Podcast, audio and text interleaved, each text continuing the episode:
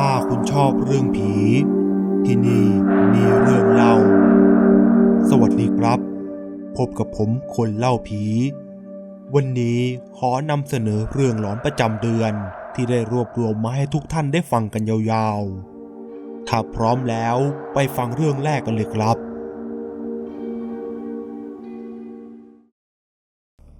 เรื่องราวที่ผมจะนำมาเล่านี้ส่งมาจากคุณวินครับ ซึ่งเป็นเรื่องที่คุณวินฟังมาจากเพื่อนของเขาอีกต่อหนึ่ง โดยเหตุการณ์ความหลอนนี้เกิดขึ้นตอนที่เพื่อนๆของเขา เดินทางมางานแต่งของน้องชายเขา และก็บังเอิญได้ผ่านเส้นทางสายหลอน ที่หลายคนก็ต่างกล่าวขานถึงความหลอนความเฮี้ยนของวิญญาณที่อยู่บริเวณนั้น จนไม่ว่าใครที่ผ่านถนนสายนั้นในตอนกลางคืน ต่างก็หวาดผวา จนบางคนก็ถึงกับขวัญหนีดีฟอกันมาแล้วก็มี ว่ากันว่า เส้นทางสายที่ผ่านเข้าจังหวัดขอนแก่น มีอยู่เส้นทางหนึ่งที่ร่ำลือกันถึงความเฮี้ยนของวิญญาณแถวนั้น โดยเฉพาะความเฮี้ยนของวัยรุ่นที่มีทั้งเกิดอุบัติเหตุบ้าง ไล่ยิงกันมาบ้าง เรียกว่าเป็นแหล่งรวมการตายที่น่าสยดสยองด้วยกันทั้งสิ้น จึงไม่แปลกเลยที่เส้นทางสายนั้นจะดูอาถรรพ์และก็น่ากลัวเอามากๆ เพราะทั้งเปลี่ยวและทั้งมืดมาก จนในช่วงสองสามปีหลังมานี้ มีข่าวลือสะพัดถึงคนที่ผ่านไปมาเส้นทางนั้น แล้วมักจะเจอวิญญาณของวัยรุ่นคู่หนึ่งที่หลอกคนที่ขับรถผ่านไปมา โดยส่วนมากจะเจอในลักษณะที่ขับผ่านแล้ว ก็เห็นวัยรุ่นชายหญิงคู่หนึ่ง เดินจูงรถมอเตอร์ไซค์เหมือนว่ารถเสีย หรือไม่ก็น้ำมันหมดพอพลเมืองดีที่แวะจะจอดถามว่ารถเป็นอะไร จู่ๆ ทั้งคนทั้งมอเตอร์ไซค์ก็หายว่าไปกับตา มองหาเท่าไหร่ก็ไม่เห็น บางรายก็ถูกหลอกอย่างโหด ชนิดที่เรียกได้ว่า หลอกทีเดียวหลอนไปทั้งชีวิตก็มี จนคนที่นี่เรียกถนนเส้นนั้นว่า ถนนสายเฮียน จนระยะหลังมานี้ คนมักจะร่ำลือถึงความเฮี้ยน จนไม่ค่อยมีใครกล้าขับผ่าน หากเป็นช่วงเวลาที่เกิน3ามสี่ทุ่มขึ้นไปแล้ว จะเห็นว่าเมื่อเลยจากสี่ทุ่มไปแล้วนั้น เส้นทางสายนั้นจะเงียบได้ดูวังเวงมาก นานๆถึงจะมีรถขับสวนมาสักคัน เพราะคนในพื้นที่เป็นที่รู้จักกันดี จึงไม่มีใครกล้าใช้เส้นทางนี้ในเวลาดึกดื่นเกินสี่ทุ่มไปแล้ว จะมีก็แต่ขาจรที่ยังไม่รู้เรื่องเท่านั้น อย่างพวกเพื่อนๆของผมสามคน หนึ่งในนั้นเป็นผู้หญิงหนึ่งคนที่ขับรถมาหาผมที่บ้าน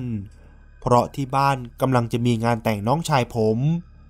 แล้วเพื่อนๆผมสามคนนี้ก็เคยมานอนพักที่บ้านผม สมัยเรียนกันอยู่ที่มหาลัยขอนแก่น จนสนิทคุ้นเคยน้องชายและครอบครัวของผมเป็นอย่างดี และบังเอิญว่าเพื่อนผมสามคนนี้ก็ออกเดินทางกันตอนค่ำหลังเลิกงานในวันศุกร์เพื่อที่จะมาถึงก่อนวันงานสองวัน เพื่อมาช่วยในการจัดเตรียมงานจัดซุ้ม กว่าจะมาถึงที่บ้านผมก็ตกดึกเอามากๆ น่าจะเลยเที่ยงคืนไปแล้ว และเรื่องที่ไม่น่าเกิดขึ้นก็เกิดขึ้นจนได้ นั่นก็คือ ในคืนนั้นเป็นเวลาเกือบเที่ยงคืน เพื่อนผมที่ชื่อโจโทรมาบอกว่า รถของพวกเขาจอดเสียอยู่ข้างทาง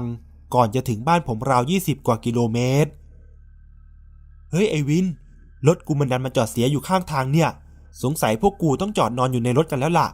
แล้วพรุ่งนี้เช้ามึงค่อยมารับพวกกูด้วย พอผมได้ยินที่โจโทรบอก ก็รู้สึกเป็นห่วงพวกมัน ต่อให้พวกมันเป็นผู้ชายกันทั้งสองคนแล้วก็ตาม ผมก็เลยบอกไปว่า จะให้กูพารถไปรับพวกมึงกันเลยไหมยังไงก็มีไอแนนเป็นผู้หญิงมาด้วยนะ แต่โจก็บอกว่า เฮ้ยไม่เป็นไร กูเกรงใจมึงกับบุตรน้องชายมึง อย่าต้องลำบากกันดึกๆเลย แค่โทรมาบอกเฉยๆ กลัวมึงจะเป็นห่วง พวกกูอยู่กันได้นะ ไม่กี่ชั่วโมงก็เช้าแล้ว อีกอย่างไอ้ดีมันก็พาเพื่อนที่ชื่อกันกับลูกมันมาด้วยเป็นโหลมีใครโผล่หน้ามาแปลกๆ พวกกูส่งลูกออกไปทักทายก่อนเลย มึงไม่ต้องห่วง ผมเลยคิดในใจว่า กลัวว่าจะไม่ใช่คนที่จะโผล่มาทักทาย ส่วนเพื่อนที่ชื่อกันที่โจพูดถึง ก็คือปืนนั่นเองครับ ผมเลยถามต่อไปว่า ว่าแต่มึงจอดรถเสียอยู่ตรงไหนกันวะ โจมันก็ตอบกลับมาว่า อยู่เลยปั๊มทางขวามือไม่เกิน 3 กิโลเมตร จะเป็นป่าทึบทั้งสองข้างทางยาวเลย อ๋อ รู้สึกว่าจะเยื้องกับศาลาพักริมทางมาหน่อยนึง เป็นศาลาใหม่และสวยเลยละแน่ มีวัยรุ่นกำลังนั่งจูจีจีบกันอยู่เลย เออ พ่ออุ่นใจหน่อย พวกกูมีเพื่อนแล้วละ่ะ ทันทีที่รู้ว่ารถพวกนั้นจอดเสียอยู่ที่ไหน ผมนี่ใจแทบหล่นลงไปอยู่ที่ตาตุม คิดในใจว่า ชิบหายละเสียตรงไหนไม่เสีย ดันมาเสียที่ถนนสายเฮียน ขออย่าให้พวกมันเจออะไรเลย ตอนนั้นผมก็ยังสงสัยอีกว่า ทางสายนั้นมีศาลาใหม่ด้วยหรอวะจำได้ว่ามีแค่ศาลาร้างผุพังเก่าๆเท่านั้น หรือในอาทิตย์สองอาทิตย์นี้เขามาสร้างใหม่ให้แล้วก็ไม่รู้ แต่ก็ไม่น่าจะเสร็จไวขนาดนั้น จนกระทั่งผ่านไปราวๆสองชั่วโมงได้ จู่ๆผมก็ได้ยินเสียงโทรศัพท์ดังขึ้นอีกครั้ง ผมตกใจตื่น หัวใจเต้นแรงทั้งที่ยังไม่ได้รับสาย และทันทีที่เห็นว่าปลายสายเป็นเบอร์เดิมของเพื่อนผมที่เพิ่งวางสายไปเมื่อสองชั่วโมงก่อน ผมตกใจหัวใจแทบหยุดเต้น รีบกดรับอย่างไว และก็พอเดาสถานการณ์ได้ และก็รีบถามทันทีว่า เฮ้ยไอ้โจเป็นไงกันบ้างวะ และปลายสายก็รีบพูดอย่างไว ไอ้วิน มึงรีบมารับพวกกูด่วนเลย พวกกูถูกผีหลอก กูกลัวมันจะเป็นลมตายกันอยู่แล้ว ผมยังได้ยินเสียงของแนน เพื่อนผู้หญิงอีกคนพูดแทรกเข้ามาในสายว่า รีบมาด่วนเลย มันมารุมหลอกพวกเรากันใหญ่แล้วผมได้ยินดังนั้น ก็รีบบอกไปทันทีว่า เออเออพวกมึงใจเย็นๆ แล้วก็ตั้งสติให้ดี กูจะไปเดี๋ยวนี้เลย รอกูเดี๋ยว แล้วผมก็รีบโทรไปรบกวนลุงที่อยู่ห่างออกไป กับพี่บัมลูกชายของลุงทันที ว่าขอให้ช่วยไปรับเพื่อนผมหน่อย ตอนแรกพอรู้ว่าเป็นที่ไหน ทั้งลุงและพี่บัมก็อึกอึกอักไม่ค่อยอยากไปสักเท่าไหร่แต่ด้วยความจำเป็นก็ต้องไปอยู่ดี เพราะบ้านผมอยู่กันแค่สามคน คือผม แม่ และก็วุฒิน้องชาย ส่วนน้องชายผมนั้นมันกำลังจะเป็นเจ้าบ่าว จึงไม่อยากจะชวนออกไปไหนตอนกลางคืน ในระหว่างที่รถของผมกับลุงกำลังจะไปถึง ผมก็รู้สึกว่าเหมือนมีคนวิ่งสวนทางไปกับรถที่ผมขับผ่าน ตอนแรกผมก็ยังสงสัยว่าคนที่ไหนจะมาวิ่งเอาป่านนี้ พอขับไปอีกไม่ถึงกิโลก็เห็นรถจอดอยู่ ผมจำได้เป็นรถของเพื่อนผม พอรถของผมจอดใกล้ๆ และลงไปจากรถ ผมก็เห็นโจกับแนน วิ่งลงมาจากรถด้วยอาการขวัญเสีย ตกใจจนร้องไห้กันทั้งสองคน และโจก็บอกว่า ไอ้ดีมันวิ่งเตลิดออกไปจากรถพักหนึ่งแล้ว รีบออกไปตามหามันเถอะ ผมเลยนึกขึ้นได้ว่า หรือจะเป็นที่ผมเห็นเหมือนมีคนวิ่งสวนทางไปเมื่อตะกี้ ผมจึงบอกให้ทุกคนรีบขึ้นรถ และก็ช่วยกันมองหาไอดีเพื่อนผมอีกคนหนึ่ง และก็เจอมันกำลังวิ่งหน้าตั้งอย่างไม่สนใจอะไรเลย และพวกเราก็ลงจากรถไปช่วยกันจับตัวมัน แต่ไอ้ดี ในขณะนั้นมันเหมือนคนไม่มีสติขวัญเสีย พูดจาไม่รู้เรื่อง และก็ไม่รู้จักใครเลย เอาแต่พูดว่ากูกลัวแล้ว วกมึงมาหลอกกูทำไม และพยายามที่จะวิ่งหนีอย่างเดียว จนพวกเราช่วยกันจับตัวกันจนเหนื่อย สุดท้ายแล้วผมก็ต้องตัดสินใจต่อยเข้าที่ใบหน้าของมัน เพื่อเรียกสติเข้าทีหนึ่ง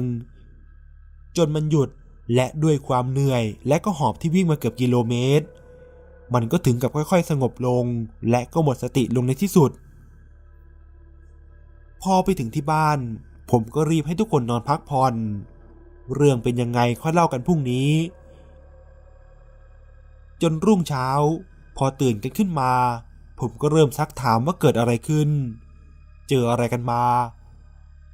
โจก็เริ่มเล่าให้ฟังว่า ดีมันก็เกิดปวดฉี่ขึ้นมากับทันหัน เราจึงจอดรถแวะให้ดีลงไปฉี่แต่พอจะออกรถรถก็ดันเครื่องดับ และสตาร์ทไม่ติดขึ้นมากับทันหัน ทั้งที่ก่อนที่จะเดินทางต่างจังหวัด ก็พารถเข้าเช็คในศูนย์เรียบร้อยแล้ว หลังจากนั้นพวกเราก็ล็อกรถและก็นอนกันในรถ แต่ไม่ว่าจะพยายามหลับตายังไงก็นอนไม่หลับกันเลยสักคน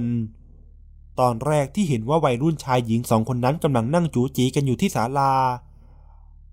สักพักสองคนนั้นก็พากันซ้อนท้ายซิ่งมอเตอร์ไซค์บิดรถจนเสียงดังไปหมด ไม่ถึง 15 นาที รถมอเตอร์ไซคันเดิม คนขับกับคนซ้อนก็เป็นวัยรุ่นคู่เดิม ก็ขับผ่านรถของพวกเราไปอีกครั้ง โดยที่ไม่ได้ขับยูเทิร์นกลับมา ทั้งสามคนจึงสงสัยกันว่า หรือจะมีทางลัดบนมาข้างหลังอีกทีหนึ่ง แต่สักพักก็ได้ยินเสียงดังโครม ซึ่งมันเป็นเสียงดังมาก จนโจกับดีบอกให้แนนอยู่ในรถคนเดียวไปก่อน เขาสองคนจะลงไปดูวัยรุ่นสองคนนั้น ว่าเจ็บหรือตายกันยังไง จะได้โทรเรียกหน่วยกู้ภัยให้มาช่วย โดยที่ดีนั้นให้ปืนไว้กับแนนแล้วก็บอกว่า พอพวกเราลงไปแกล็อกรถทันทีเลยนะแนน แล้วถ้ามีใครมาเคาะประตูนอกจากพวกกู อย่าเปิดเป็นเด็ดขาด จนกว่าพวกกูจะกลับกันมา แล้วถ้ามีใครเข้ามา ดูท่าแล้วว่าแปลกๆยิงขู่ไปก่อนเลย ค่อยว่ากันทีหลัง แนนพยักหน้าแล้วรับคำเออเออ พวกแกสองคนรีบไปดูพวกเด็กสองคนนั้นเถอะไม่ต้องห่วงเราอยู่ได้ แต่พอโจกับดีไปถึงที่เกิดเหตุ ก็ไม่มีทั้งคนและรถมอเตอร์ไซค์เลย เขาสองคนมองหากันอยู่สักพัก โดยใช้ไฟส่องจากมือถือก็ไม่เจออะไรเลย แล้วเสียงดังเหมือนรถชนเข้ากับอะไรบางอย่างที่ได้ยินเมื่อกี้ล่ะ มันคืออะไร แล้วทั้งสองคนก็มองหน้ากัน ว่ามันชักจะแปลกๆยังไงกันแล้วล่ะ จึงรีบวิ่งกลับไปที่รถ แต่พอไปถึงเขาสองคนเคาะประตูกันอยู่หลายครั้ง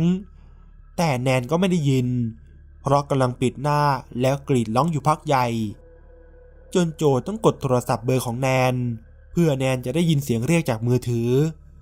ส่วนดีก็เคาะกระจกรถ พร้อมตะโกนเรียกไปพลางๆ โจโทรเรียกอยู่สองสายกว่าแนนจะได้ยิน และรับสายเปิดประตูให้ทั้งสองคนเข้าไปในรถ แล้วแนนก็บอกว่า เมื่อกี้เราเห็นดีวิ่งกลับมาที่รถคนเดียว พอเรากำลังจะกดล็อกเปิดประตูให้ จู่ๆหัวของดีก็ไม่มีเอาเสียดื้อแต่ก็ยังเดินได้ปกติ เราตกใจมาก ตอนแรกคิดว่าตาฟาด แต่พอลองก้มมองข้างล่าง โดยที่ยังไม่เปิดประตูให้ ก็เห็นว่าขาข้างหนึ่งหายไปด้วย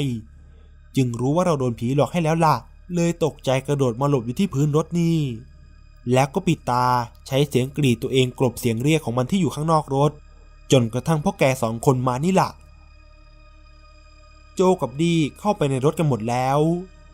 จู่ๆรถมอเตอร์ไซค์กับวัยรุ่นชายหญิงคู่เดิม ก็ขับผ่านไปอีกครั้ง คราวนี้ทั้งสามคนก็แน่ใจแล้วว่าถูกหลอกแบบจังๆเข้าให้แล้ว แล้วก็พยายามสตาร์ทรถดูอีกครั้ง แต่ก็ไม่ติดเหมือนเดิม โจจึงกดโทรศัพท์หาผมให้มารับพวกเขาด่วนในตอนนั้น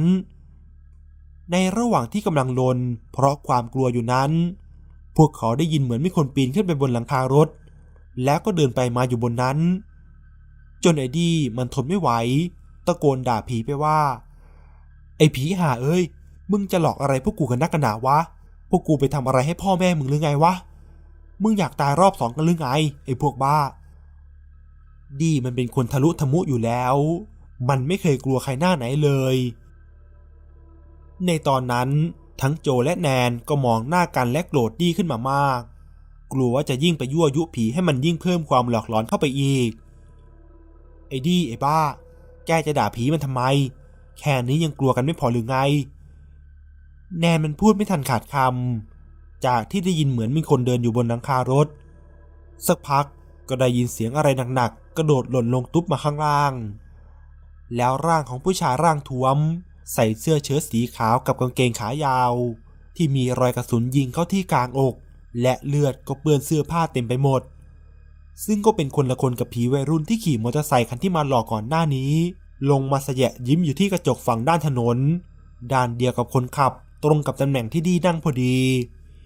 จนดีมันหยิบปืนขึ้นมายิงสวน ผ่านกระจกออกไปหนึ่งนัด แล้วผีตัวนั้นก็ย้ายมาที่กระจกอีกฝั่ง ด้านฝั่งผู้โดยสารที่โจนั่งอยู่ จนดี้มันลนเปิดประตูวิ่งออกไปบนถนน แต่ทั้งสองคนที่เหลือไม่มีใครกล้าออกจากรถไป รีบล็อกประตูรถทันที และไม่นานก็เห็นรถของผมขับมาพอดี จึงรีบลงไป บอกว่าดี้มันวิ่งตะเลิดออกไปแล้ว ผมฟังที่เพื่อนๆของผมเล่าแล้วก็ขนลุกไปหมดทั้งตัว ไม่คิดว่าที่เขาเล่าลือกันว่าถนนสายนั้นเฮี้ยนมาก หลอกคนที่ขับรถผ่านไปมาหลายคนแล้วนั้น จะมาเกิดขึ้นกับคนใกล้ชิดของผมเอง และเป็นการหลอกที่ถือว่ารุนแรงมาก หลอกแบบไม่ไว้หน้าเจ้าของบ้านอย่างผมเลย ซึ่งมันทำให้เพื่อนของผมคงเข็ดหยาดกับการมาเที่ยวบ้านผมไปพักใหญ่เลยล่ะ ส่วนแนนก็น่าสงสารมากครับ เป็นผู้หญิงที่ต้องเดินทางต่างจังหวัดในตอนกลางคืน แล้วก็มาเจอกับเหตุการณ์รถเสียในทางเปลี่ยวแบบนี้ก็ว่าน่ากลัวอยู่แล้ว และก็ต้องมาเจอกับผีที่หลอกกันแบบจะจะเป็นผมถ้ามีตั๋วเครื่องบิน บินกลับในตอนเช้าทันทีเลยครับ ส่วนดีพอฟื้นจากอาการสลบ เพราะถูกผมต่อยเรียกสติไปเมื่อคืน ก็คุยปลอโมได้ปกติตามนิสัยของมัน ก็ไม่น่าเป็นห่วงเท่าไหร่หลังจากที่ลุงฟังจบก็เล่าให้พวกเราทั้งหมดฟังว่า เมื่อสามปีก่อน มีวัยรุ่นชายหญิงคู่หนึ่งสิ่งมอเตอร์ไซค์แล้วเกิดอุบัติเหตุชนเข้ากับกิ่งไม้ใหญ่ที่หักลงขวางทาง แล้วเสียหลักลงไปอัดกับต้นไม้ตายคาที่ทั้งสองคน แล้วก็เที่ยวหลอกหลอนคนในลักษณะแบบเดียวกันนี้อยู่บ่อยครั้ง และที่เพิ่งเกิดขึ้นเมื่อปีที่แล้วเอง คือมีการไล่รถตามยิงกันมาตั้งแต่ในตัวเมือง และก็มายิงกันที่ถนนสายดังกล่าว ซึ่งอยู่ไม่ไกลกับที่เด็กวัยรุ่นสองคนนั้นเกิดอุบัติเหตุ และก็ไม่ใช่ใครที่ไหน เป็นนายกอบตอดีตคู่แข่งทางการเมืองท้องถิ่นของพ่อผมเอง และพ่อผมก็กลายเป็นคนที่หายสาบสูญไปเมื่อหลายปีก่อน ไม่มีใครทราบว่าชะตาชีวิตจะเป็นยังไงบ้าง คดีก็ไม่คืบหน้า เพราะเป็นที่รู้กันว่า คดีนี้มีคนมีอิทธิพลในพื้นที่ ที่กันไม่ให้มีคดีความคืบหน้า จนรู้เบาะแสการหายตัวไป และทนายกอบตคนนี้มีส่วนเกี่ยวข้องกับการหายตัวไปของพ่อผมจริงๆ ก็ถือว่ากรรมได้ตามสนองเขาแล้ว แต่ผมก็ยังสงสัยว่าศาลาริมทางบริเวณนั้น เขามีการสร้างใหม่แล้วหรอ ไม่เห็นรู้เรื่องเลย แต่ลุงกับพี่บั๊มบอกว่า ก็ไม่เห็นรู้เรื่องเหมือนกัน ขับผ่านในตอนกลางวันก็ไม่ทันสังเกตเสียด้วย และช่วงสายๆของวันนั้น พวกเราก็นัดช่างไปดูรถเพื่อนผมที่จอดเสียอยู่ ก็ปรากฏว่าเป็นแค่ศาลาร้างที่เก่าและผุพังเหมือนเดิม ไม่ใช่ศาลาใหม่ และก็สวยงามอย่างที่เพื่อนผมเห็นเมื่อคืน พอดีมันเห็นกับตาตอนกลางวัน มันถึงกับแทบไม่เชื่อสายตาว่าจะเป็นศาลาหลังเดียวกัน และที่แปลกไปกว่านั้น พอช่างมาลองสตาร์ทรถดู ก็ปรากฏว่าสตาร์ทติดในทันที พอลองเปิดกระโปรงหน้ารถดูเครื่องยนต์ ทุกอย่างก็ปกติ ไม่มีอะไรเสียแม้แต่น้อย รถขับได้ปกติ ถ้าอย่างนั้นแล้วเมื่อคืนมันคืออะไร ถ้าไม่ใช่ถูกผีหลอกทำให้รถสตาร์ทไม่ติดได้จริง ๆ เพราะมันไม่มีเหตุผลอื่นมาประกอบแล้ว และนี่ก็คือเรื่องราวความหลอนที่เพื่อนๆของผมได้สัมผัสกันอย่างชนิดที่ทำให้พวกมันจำจังหวัดขอนแก่นได้เป็นอย่างดี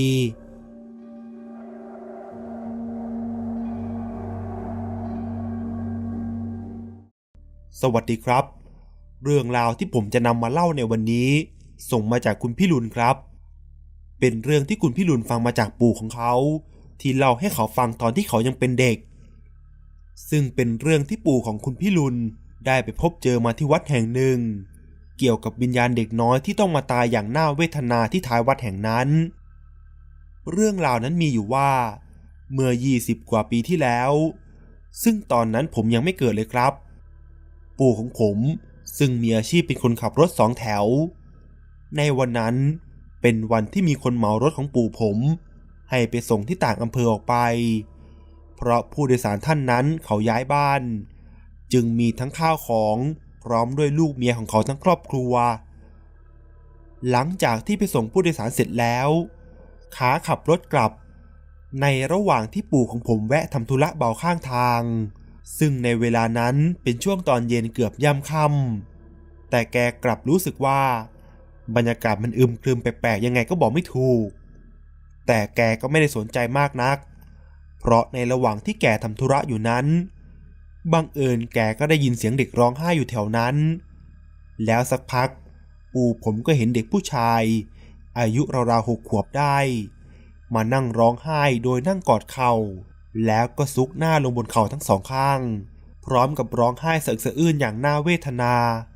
โดยนั่งอยู่ที่ศาลาริมทาง ซึ่งอยู่ห่างออกไปไม่มาก ตอนนั้นปู่ผมก็คิดในใจว่า เมื่อกี้เดินผ่านศาลามาก็ไม่เห็นมีใครนี่นา หรือว่าไม่ทันมองให้ดีวะ แล้วแกจึงลงความเห็นว่า คงเป็นเพราะแกไม่ทันมองนั่นเอง เพราะเด็กอาจจะนอนหลับอยู่ก็ได้ เมื่อเห็นดังนั้น ปู่ผมจึงรีบเดินเข้าไปถาม เป็นอะไรลูก หลงทางหรือเปล่า หรือว่าพัดหลงจากพ่อแม่มาหรือเปล่า เด็กน้อยคนนั้นก็ไม่ยอมตอบ เอาแต่ร้องไห้อย่างเดียว ปู่ผมถามกี่ครั้งต่อกี่ครั้ง เด็กคนนั้นก็ไม่ยอมเงยหน้ามาตอบ จนปู่ผมก็เริ่มเหนื่อยหน่ายแล้ว แกจึงหันหลังจะเดินออกมา แต่ก็ถูกมือของเด็กคนนั้นคว้าไว้ที่แขนของแก แล้วก็บีบไว้แน่น เหมือนกลัวว่าปู่ผมจะเดินหนีไป แต่ก็ยังไม่ยอมพูดอะไรนะครับ เอาแต่ร้องไห้อยู่อย่างนั้น ปู่ผมจึงถามอีกครั้งว่า บ้านหนูอยู่ไหน อยู่แถวนี้หรือเปล่า เดี๋ยวลุงจะพาไปส่งเด็กคนนั้นก็ยังไม่ยอมตอบอะไรเหมือนเดิม ได้แต่จับแขนปู่ผมไว้แน่น จนปู่ผมถามอีกครั้ง บ้านหนูอยู่ที่ไหนกัน ถ้าไม่บอกลุงจะกลับแล้วนะ เพราะนี่ก็ใกล้จะค่ำแล้ว ลุงเองก็ต้องกลับบ้านเหมือนกัน ในที่สุดเด็กคนนั้นก็ชี้มือไปทางบริเวณวัด ซึ่งก็ต้องเดินไปอีกราวเกือบครึ่งกิโลเมตร ตอนนั้นปู่ผมก็ลังเล กลัวว่าหลังจากไปส่งเด็กเสร็จกว่าจะกลับออกมาก็ค่ำพอดี แต่จังหวะนั้นชีวิตเด็กคนหนึ่งสำคัญกว่า แกจึงบอกให้เด็กคนนั้นรออยู่ตรงนี้สักแป๊บ แกขอไปล็อกรถก่อน แต่ก่อนที่จะล็อกรถนั้น แกไม่ลืมหยิบกระเป๋าสะพายข้าง ในนั้นมีมีดพกขนาดยาวติดตัวมาด้วย เพราะต่างที่ต่างถิ่นแบบนั้น เพื่อมีอะไรฉุกเฉินที่ไม่คาดคิดขึ้นมา จะได้มีอาวุธไว้ป้องกันตัวบ้าง หลังจากที่ไปล็อกรถแล้ว ปู่ผมก็กลับมาหาเด็กคนนั้น พอไปถึงเด็กคนนั้นก็จับแขนปู่ผมไว้เหมือนเดิม แล้วก็พาเดินไป แต่ปู่ผมก็เปลี่ยนมาจูงมือน้องเขาแทน ในระหว่างที่ปู่ผมเดินพาเด็กคนนั้นไป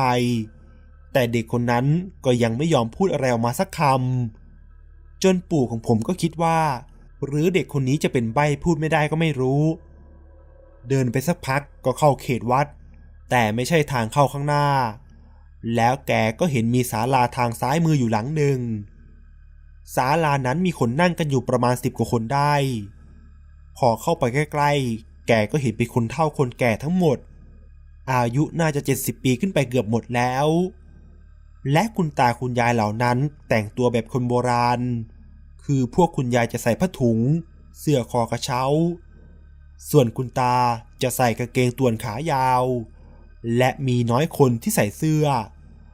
ส่วนใหญ่พวกคุณตาจะไม่ใส่เสื้อกัน ซึ่งพวกเขาเหล่านั้นกำลังนั่งจับกลุ่มคุยกัน บางคนก็นั่งสูบยากับใบยาสูบไปด้วย พวกเขาเหล่านั้นกำลังนั่งคุยอย่างสนุกสนานคลื้นเคงเป็นการใหญ่ พอเดินผ่าน ปู่ผมจึงถามกลุ่มคนพวกนั้นว่า คุณตาคุณยายรู้จักน้องคนนี้ไหมครับ เห็นน้องเขาชี้มาว่าบ้านของเขามาทางนี้ ปู่ผมถามอยู่สองครั้ง แต่ก็ไม่มีใครหันหน้ามาสนใจเลย ตอนนั้นปู่ผมก็คิดไปว่า คงจะคุยกันเสียงดัง จนไม่สนใจ หรือได้ยินอะไรกันเลยละมั้ง ปู่ผมจึงหันมาถามเด็กคนนั้นอีกครั้ง ไหนล่ะบ้านหนู ลุงจะได้ไปส่งให้ถึงบ้าน ลุงเองก็จะกลับบ้านแล้วเหมือนกัน แต่เด็กคนนั้นกลับเงยหน้ามองปู่ด้วยสายตาที่เหมือนเขาเองก็ไม่รู้ว่าบ้านเขาอยู่ที่ไหนกันแน่ ตอนนั้นความมืดได้คืบคลานเข้ามาทุกที จนปู่ผมตัดสินใจเข้าไปถามคนกลุ่มนั้นอีกครั้ง ว่ามีใครรู้จักน้องคนนี้บ้าง จนมีคุณตาแก่ๆคนหนึ่งได้ยิน และก็หันมามองปู่ผมอยู่พักหนึ่งอ๋อตีแท้ก็หลานข้านี่เอง ไอ้นุ่มทิ้งเด็กมันไว้ตรงนี้แหละ มันอยู่ที่นี่มานาน มันไม่หลงหรอก แล้วก็รีบกลับไปซะ ที่นี่ไม่ใช่ที่ที่เองจะอยู่ หรือมาเดินเที่ยวเล่น แล้วคุณตาคนนั้นก็กลับเข้าไปกลุ่มสนุกสนานคืนเครงกันต่อไป ในตอนนั้นปู่ผมเองก็ชักจะงงๆ ว่าคุณตาคนนั้นพูดอะไร ฟังไม่รู้เรื่องเลย ในตอนนั้นปู่ผมก็ตัดสินใจทิ้งเด็กคนนั้นไว้ที่นั่นก่อน เพราะคิดว่ายังไงคุณตาคุณยายเหล่านี้ ก็คงจะมีใครที่รู้จักเด็กคนนั้นบ้างสักคน แต่ทันทีที่เขาจะหันหลังกลับ เด็กคนนั้นก็พูดขึ้นมาว่า หนูไม่มีบ้านอยู่ พาหนูไปอยู่ด้วยนะ แต่ปู่ของผมก็บอกกลับไปว่า ไม่ได้ไม่ได้ เดี๋ยวพ่อกับแม่หนูจะตามหาเอานะกลับบ้านเถอะลุงไปก่อนนะ แล้วปู่แกก็ตัดใจทิ้งน้องคนนั้นไว้ตรงนั้น แล้วรีบเดินกลับออกมา แต่เดินออกมาไม่ทันถึง 19 แกก็เกิดเป็นห่วงเด็กคนนั้นขึ้นมา กลัวว่าจะไม่มีใครรู้จัก และไม่มีใครสนใจพากลับบ้าน ซึ่งถ้าเป็นแบบนั้นจริง ก็เท่ากับแกทิ้งเด็กคนหนึ่งให้เป็นอันตราย ทั้งที่แกน่าจะช่วยได้ คิดได้ดังนั้น ปู่ผมจึงหันกลับไปถามเด็กคนนั้นอีกครั้ง เพื่อที่จะพาไปส่งให้ถึงบ้าน แต่ปรากฏว่า เมื่อแกหันหลังกลับไปก็ไม่มีใครอยู่ที่ศาลากันเลยสักคน ทั้งที่ก่อนหน้านี้ก็นั่งกันอยู่กันเป็นสิบกว่าคน ตอนนั้นปู่ผมคิดว่ามันชักจะแปลกๆแล้วล่ะ แล้วจู่ๆก็รู้สึกหนาวๆวูบวาบขึ้นมาอย่างฉับพลัน แกหยุดยืนอึ้งอยู่พักหนึ่ง ก็เห็นเด็กคนนั้นนั่งร้องไห้อยู่บนศาลาคนเดียว นั่งร้องไห้อยู่ท่าเดิม ซึ่งถ้าไม่เห็นเด็กคนนั้น ปู่ผมบอกว่า แกคงวิ่งเตลิดตั้งแต่ตอนนั้นแล้ว แต่ด้วยความสงสารเด็ก แกก็เลยเข้าไปถามอีกครั้ง ด้วยความเป็นห่วงเด็กว่า หนูจำทางกลับบ้านได้หรือยังล่ะ ลุงเป็นห่วงน่ะ จึงหันหลังกลับมาอีกครั้ง ไปไปรีบไปกัน ลุงเองก็คำแล้ว แล้วเด็กคนนั้นก็เงยหน้าขึ้น พร้อมน้ำตาที่เป็นสีแดงจางๆคล้ายเลือด แล้วก็ชี้ไปทางป่าช้าหลังวัด หนูอยู่ที่นั่น แต่หนูไม่มีบ้าน พอตั้งสติได้เท่านั้นแหละครับ ปู่ผมก็รีบวิ่งอย่างไม่สนใจอะไรแล้ว แต่ก็ยังได้ยินเสียงเด็กคนนั้นตะโกนไล่หลังมาว่า พาหนูไปอยู่ด้วยนะลุง หนูไม่มีบ้านอยู่ ปู่แกวิ่งมาถึงรถที่จอดอยู่ จนปู่แกมานั่งหอบอยู่ที่รถ ยังไม่ทันที่จะไขกุญแจเปิดประตูรถ ก็มียายแก่ๆคนหนึ่งเข็นรถที่มีแต่ล้อสองล้อ มีข้าวของคล้ายกับขายแกง เป็นพวกหม้อชามอยู่ในรถเข็นนั้นเต็มไปหมด แกเข็นสวนทางมาพอดี แล้วก็ถามว่า เมื่อกี้ได้ไปส่งไอ้หนูนั่นถึงบ้านหรือยังล่ะพอนม เท่านั้นแหละครับ แกก็รู้ทันทีว่า ยายแก่คนนี้คือคนที่อยู่ในกลุ่มบนศาลานั้น ซึ่งนั่นก็เท่ากับว่า แกไม่ใช่คนแน่ๆ แต่ด้วยความกลัวและกลัวว่าผียายแกจะโกรธเอา ปู่ผมจึงตอบยายแกไปว่า ยังครับ แล้วแกก็รีบไขกุญแจขับรถออกไปเลย และในระหว่างที่แกกำลังไขกุญแจด้วยมือที่ค่อนข้างสั่น ก็ได้ยินเสียงหัวเราะของยายแก่นั้น หัวเราะตามหลังด้วยความสะใจ หลังจากที่กลับมาถึงบ้าน ปู่ก็ไม่ได้เล่าให้ใครฟังในทันที และหลังจากที่ปู่ของผมถูกผีในวัดดังกล่าวรวมทั้งเด็กคนนั้นหลอกเอา หลังจากวันนั้น แกก็ฝันเห็นแต่เด็กคนนั้นเกือบทุกคืน แกเล่าให้ฟังว่า ในฝันเห็นแต่น้องเขามายืนร้องไห้นอกรั้วบ้านบ้าง นั่งร้องไห้อยู่ในศาลาที่ปู่ผมเจอบ้าง และแกก็เล่าว่าไม่รู้ว่าเป็นเรื่องจริงหรือเปล่า หรือเป็นแค่ความฝันที่จิตปรุงแต่งเองก็ไม่รู้ เพราะมีอยู่คืนหนึ่ง ปู่แกฝันเห็นเด็กคนนั้น วิ่งเล่นอยู่บนบ้านเรือนไทยหลังใหญ่ เป็นเหมือนบ้านเศรษฐีสมัยก่อน แล้วจู่ๆก็มีโจรขึ้นบ้าน แล้วฆ่าพ่อฆ่าแม่คนในบ้านจนหมด เหลือแต่เด็กคนนั้นไว้ พ่อเด็กร้องไห้ มันก็จับตัวไปด้วย ในระหว่างทางเด็กก็เกิดเป็นไข้ จนโจรพวกนั้นทิ้งเด็กไว้ในระหว่างทาง ด้วยความหิวและลิดไข้ จนสุดท้ายเด็กคนนั้นก็สิ้นใจตายอยู่ในป่า ซึ่งในตอนนั้นยังไม่ได้เป็นวัด เวลาผ่านไปก็เหลือแต่โครงกระดูก ชาวบ้านมาเจอเข้าจึงทำการฝัง โดยไม่ได้ทำพิธีแต่อย่างใด หลังจากที่ฝันแบบนั้น ปู่ผมก็คิดว่า ซึ่งถ้าเป็นอย่างที่แกฝันเห็นเป็นเรื่องเป็นราวอย่างที่ฝันเห็นจริง ๆ ก็น่าเวทนาเด็กคนนั้นเหลือเกิน ปู่ของผมจึงยิ่งรู้สึกสงสารเด็กคนนั้นเพิ่มขึ้นมาอีก และอธิษฐานว่า หากเรื่องที่แกฝันเห็นเป็นเรื่องที่เกิดขึ้นกับครอบครัวของเด็กคนนั้นจริง ๆ ขอให้แกได้มีโอกาสผ่านไปที่นั่นอีกครั้ง คราวนี้ถ้าเจอวิญญาณเด็กคนนั้นอีก แกต้องพากลับบ้านมาจริง ๆ แล้วล่ะ และก็ไม่น่าเชื่อ เพียงไม่กี่วัน แม่ของปู่ ซึ่งก็คือทวดของผม แกชวนปู่ให้ช่วยขับรถไปต่างอำเภอให้หน่อย บอกว่าญาติโทรมาส่งข่าวว่าญาติที่นั่นเสียชีวิต ซึ่งทวดของผมบอกกับปู่ผมในขณะที่ขับรถไปให้ว่า หมดจากคนนี้ไปก็หมดแล้วญาติพี่น้องฝั่งนั้น ตอนที่ลุงชื่นเสียก็ไม่ได้ไปทีนึงแล้ว มาตอนนี้ลูกชายแกญาติพี่น้องเพียงคนเดียวที่เหลืออยู่ฝั่งนั้น ถ้าไม่ไปอีก เดี๋ยวจะหาว่าญาติพี่น้องฝั่งนี้แล้งน้ำใจ ปู่จึงถามทวดไปว่า ใครกันหรือครับลุงชื่น แล้วทวดผมก็บอกกับปู่ว่า ลุงชื่นเป็นพี่ชายคนละแม่กับยายของเองนั่นแหละ แต่ไม่ค่อยไปมาหาสู่กันเท่าไหร่เพราะหลังจากที่ทวดชาติของเองเลิกกับแม่ของลุงชื่น ตั้งแต่ลุงชื่นยังเล็กมาก แล้วกลับมาแต่งงานใหม่กับทวดเบียบเราก็ไม่เคยไปมาหาสู่กันอีกเลย เพราะฝั่งนั้นเขากล่าวหาว่าทวดเบียบของเองทำเสน่ห์แย่งทวดชาติ แล้วก็ทิ้งแม่ของลุงชื่น ปู่ผมก็เลยถามทวดว่า แล้วทวดเบียบทำจริงหรือเปล่าครับ ทวดจึงตอบปู่กลับมาว่า เรื่องนี้ไม่มีใครรู้หรอกว่าแกทำจริงหรือเปล่า แต่ก่อนที่ยายของแม่หรือทวดเบียบของเองจะตายประมาณสองสามเดือน แม่เห็นเงาดำๆนั่งอยู่บนหัวของทวดเองสามหนไม่มีใบหน้า มีแต่เงาคน นั่งคอยดึงผมทวดของเองอยู่ตลอดเวลา แต่แม่ก็ไม่กล้าเล่าให้ใครฟัง จนถึงวันที่ทวดเบียบเสีย ชาวบ้านแถวนั้นก็บอกว่า ได้ยินเสียงโห่ร้องอย่างหวยหวน แต่ในเสียงกรีดร้องนั้นเหมือนมีความดีใจปนอยู่ และชาวบ้านก็เชื่อกันว่า ผีพรายที่ทวดเบียบเลี้ยงไว้ พอทวดเบียบตายลง ผีพรายเหล่านั้นก็ต่างดีใจกันปู่ผมได้ฟังดังนั้น แกก็สงสารทวดเบียบ และก็แม่ของทวดชื่น จนถึงงานศพ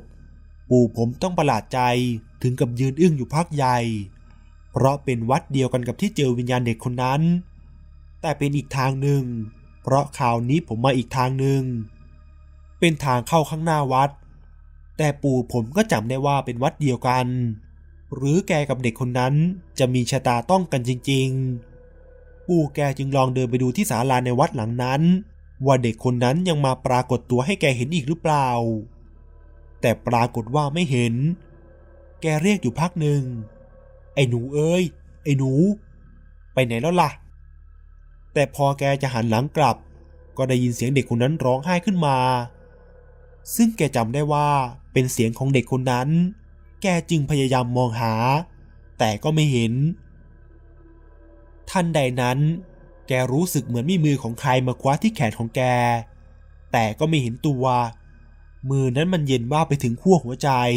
แกว่ามาอย่างนั้น จนปู่ถามไปว่า ไอ้หนูเลอะ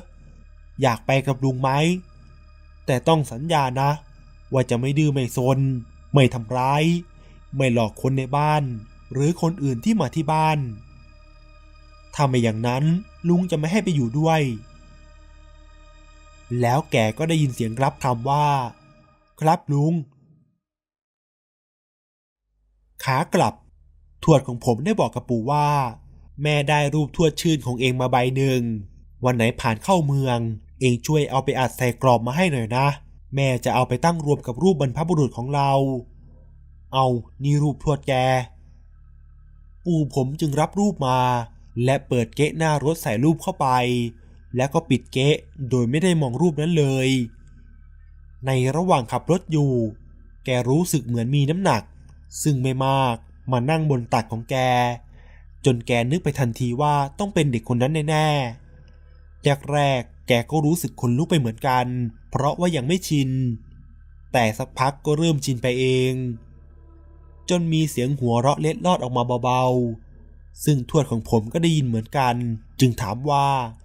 เอ๊ะทำไมได้ยินเหมือนเสียงเด็กร้องล่ะ แต่ปู่ผมก็ทำเหมือนไม่รู้เรื่อง จนทวดผมคิดว่าแกคงหูฝาดไปเอง จนถึงเวลาที่ปู่ของผมต้องเอารูปไปให้ร้านอัดกรอบ ทันทีที่แกได้เห็นคนในรูป ปู่ผมก็ถึงกับต้องตกตะลึง เพราะคนที่อยู่ในรูปนั้น คือคนคนเดียวกันกับที่แกเจอในศาลาวัดวันก่อน ที่หันมาพูดกับแกเพียงคนเดียวและก็พูดว่า ที่แท้ก็เหรียญค่านี่เอง พอถึงบ้าน ปู่ผมจึงเล่าให้ทวดและคนที่บ้านฟังถึงสิ่งที่แกไปเจอมา และสิ่งที่น่าเหลือเชื่อที่สุดนั่นก็คือ การที่ได้พบญาติที่ล่วงลับ และไม่เคยเจอกันมาก่อนตอนที่ยังมีชีวิตอย่างทวดชื่อนั่นเอง พ่อปู่ผมเล่าให้ทุกคนในบ้านฟัง ทุกคนก็ถึงกับขนหัวลุกกันหมด เพราะไม่คิดว่าเรื่องน่าอัศจรรย์แบบนี้จะเกิดขึ้นกับคนในครอบครัวเรา ส่วนเรื่องที่ปู่ผมพาวิญญาณของเด็กคนนั้นกลับเข้ามาในบ้านด้วยนั้น หลายคนก็ไม่เห็นด้วย เพราะมีบางคนที่เกิดความกลัวและระแวง ก็จะให้ชินกับการที่มีวิญญาณแปลกหน้าเข้ามาอยู่ในบ้านได้ยังไงกัน แต่ปู่ผมก็บอกกับทุกคนว่า สงสารเด็กมัน ก่อนตายมันน่าเวทนาเหลือเกิน อีกอย่างเด็กมันก็ไม่ได้เป็นวิญญาณที่ดุร้ายอะไรเลย คิดซะว่าเหมือนเลี้ยงกุมารทองไว้เฝ้าบ้านเองนั่นแหละ และตั้งแต่ที่ผมเริ่มโตมาหน่อย จนถึงตอนนี้ก็รู้สึกว่าเหมือนเด็กคนนั้นจะไม่อยู่ที่บ้านแล้ว เพราะผมถามปู่ปู่แกก็บอกว่าไม่ค่อยเห็นแล้วเหมือนกัน สงสัยจะไปเกิดแล้ว แต่ตอนที่ผมเป็นเด็ก ผมก็เคยเจออยู่นะครับ วิญญาณของเด็กคนนั้น เมื่อตอนที่ผมนอนอยู่ เหมือนมีเพื่อนรุ่นเดียวกันมาชวนเล่นอยู่บ่อยๆ กับตอนที่ผมอายุยังไม่ถึงเจ็ดขวบดี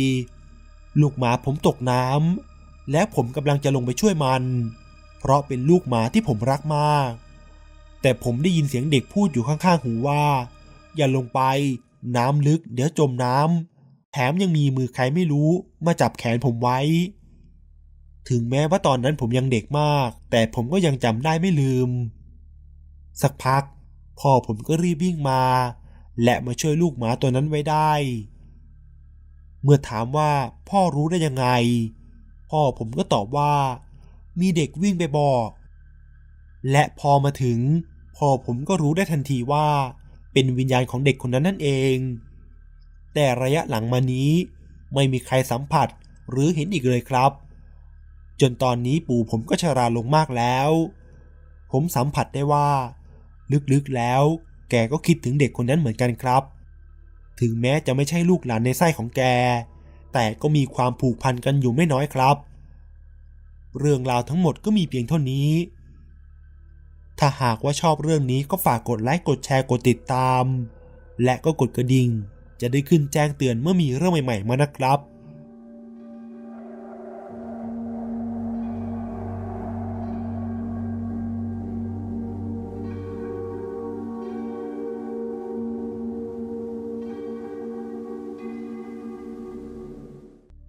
สวัสดีครับ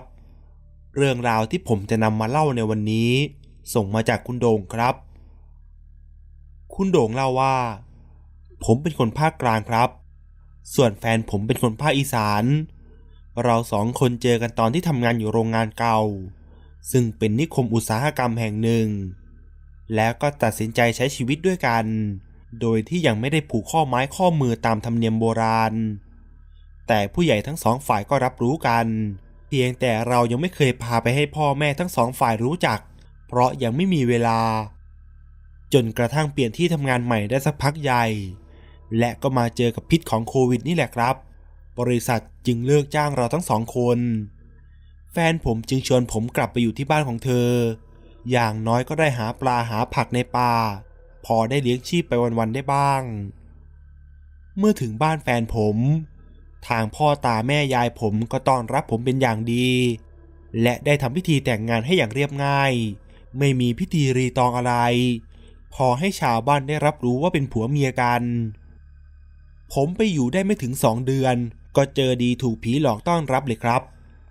ในคืนนั้น หลังจากที่ญาติของแฟนผมชวนไปหาปลาในหนองน้ำเหมือนทุกๆวัน พอถึงเวลาจวนค่ำเขาก็ชวนกลับ แต่ตอนนั้นผมรู้สึกว่ายังเพลินอยู่ เพราะปลามันเริ่มมาก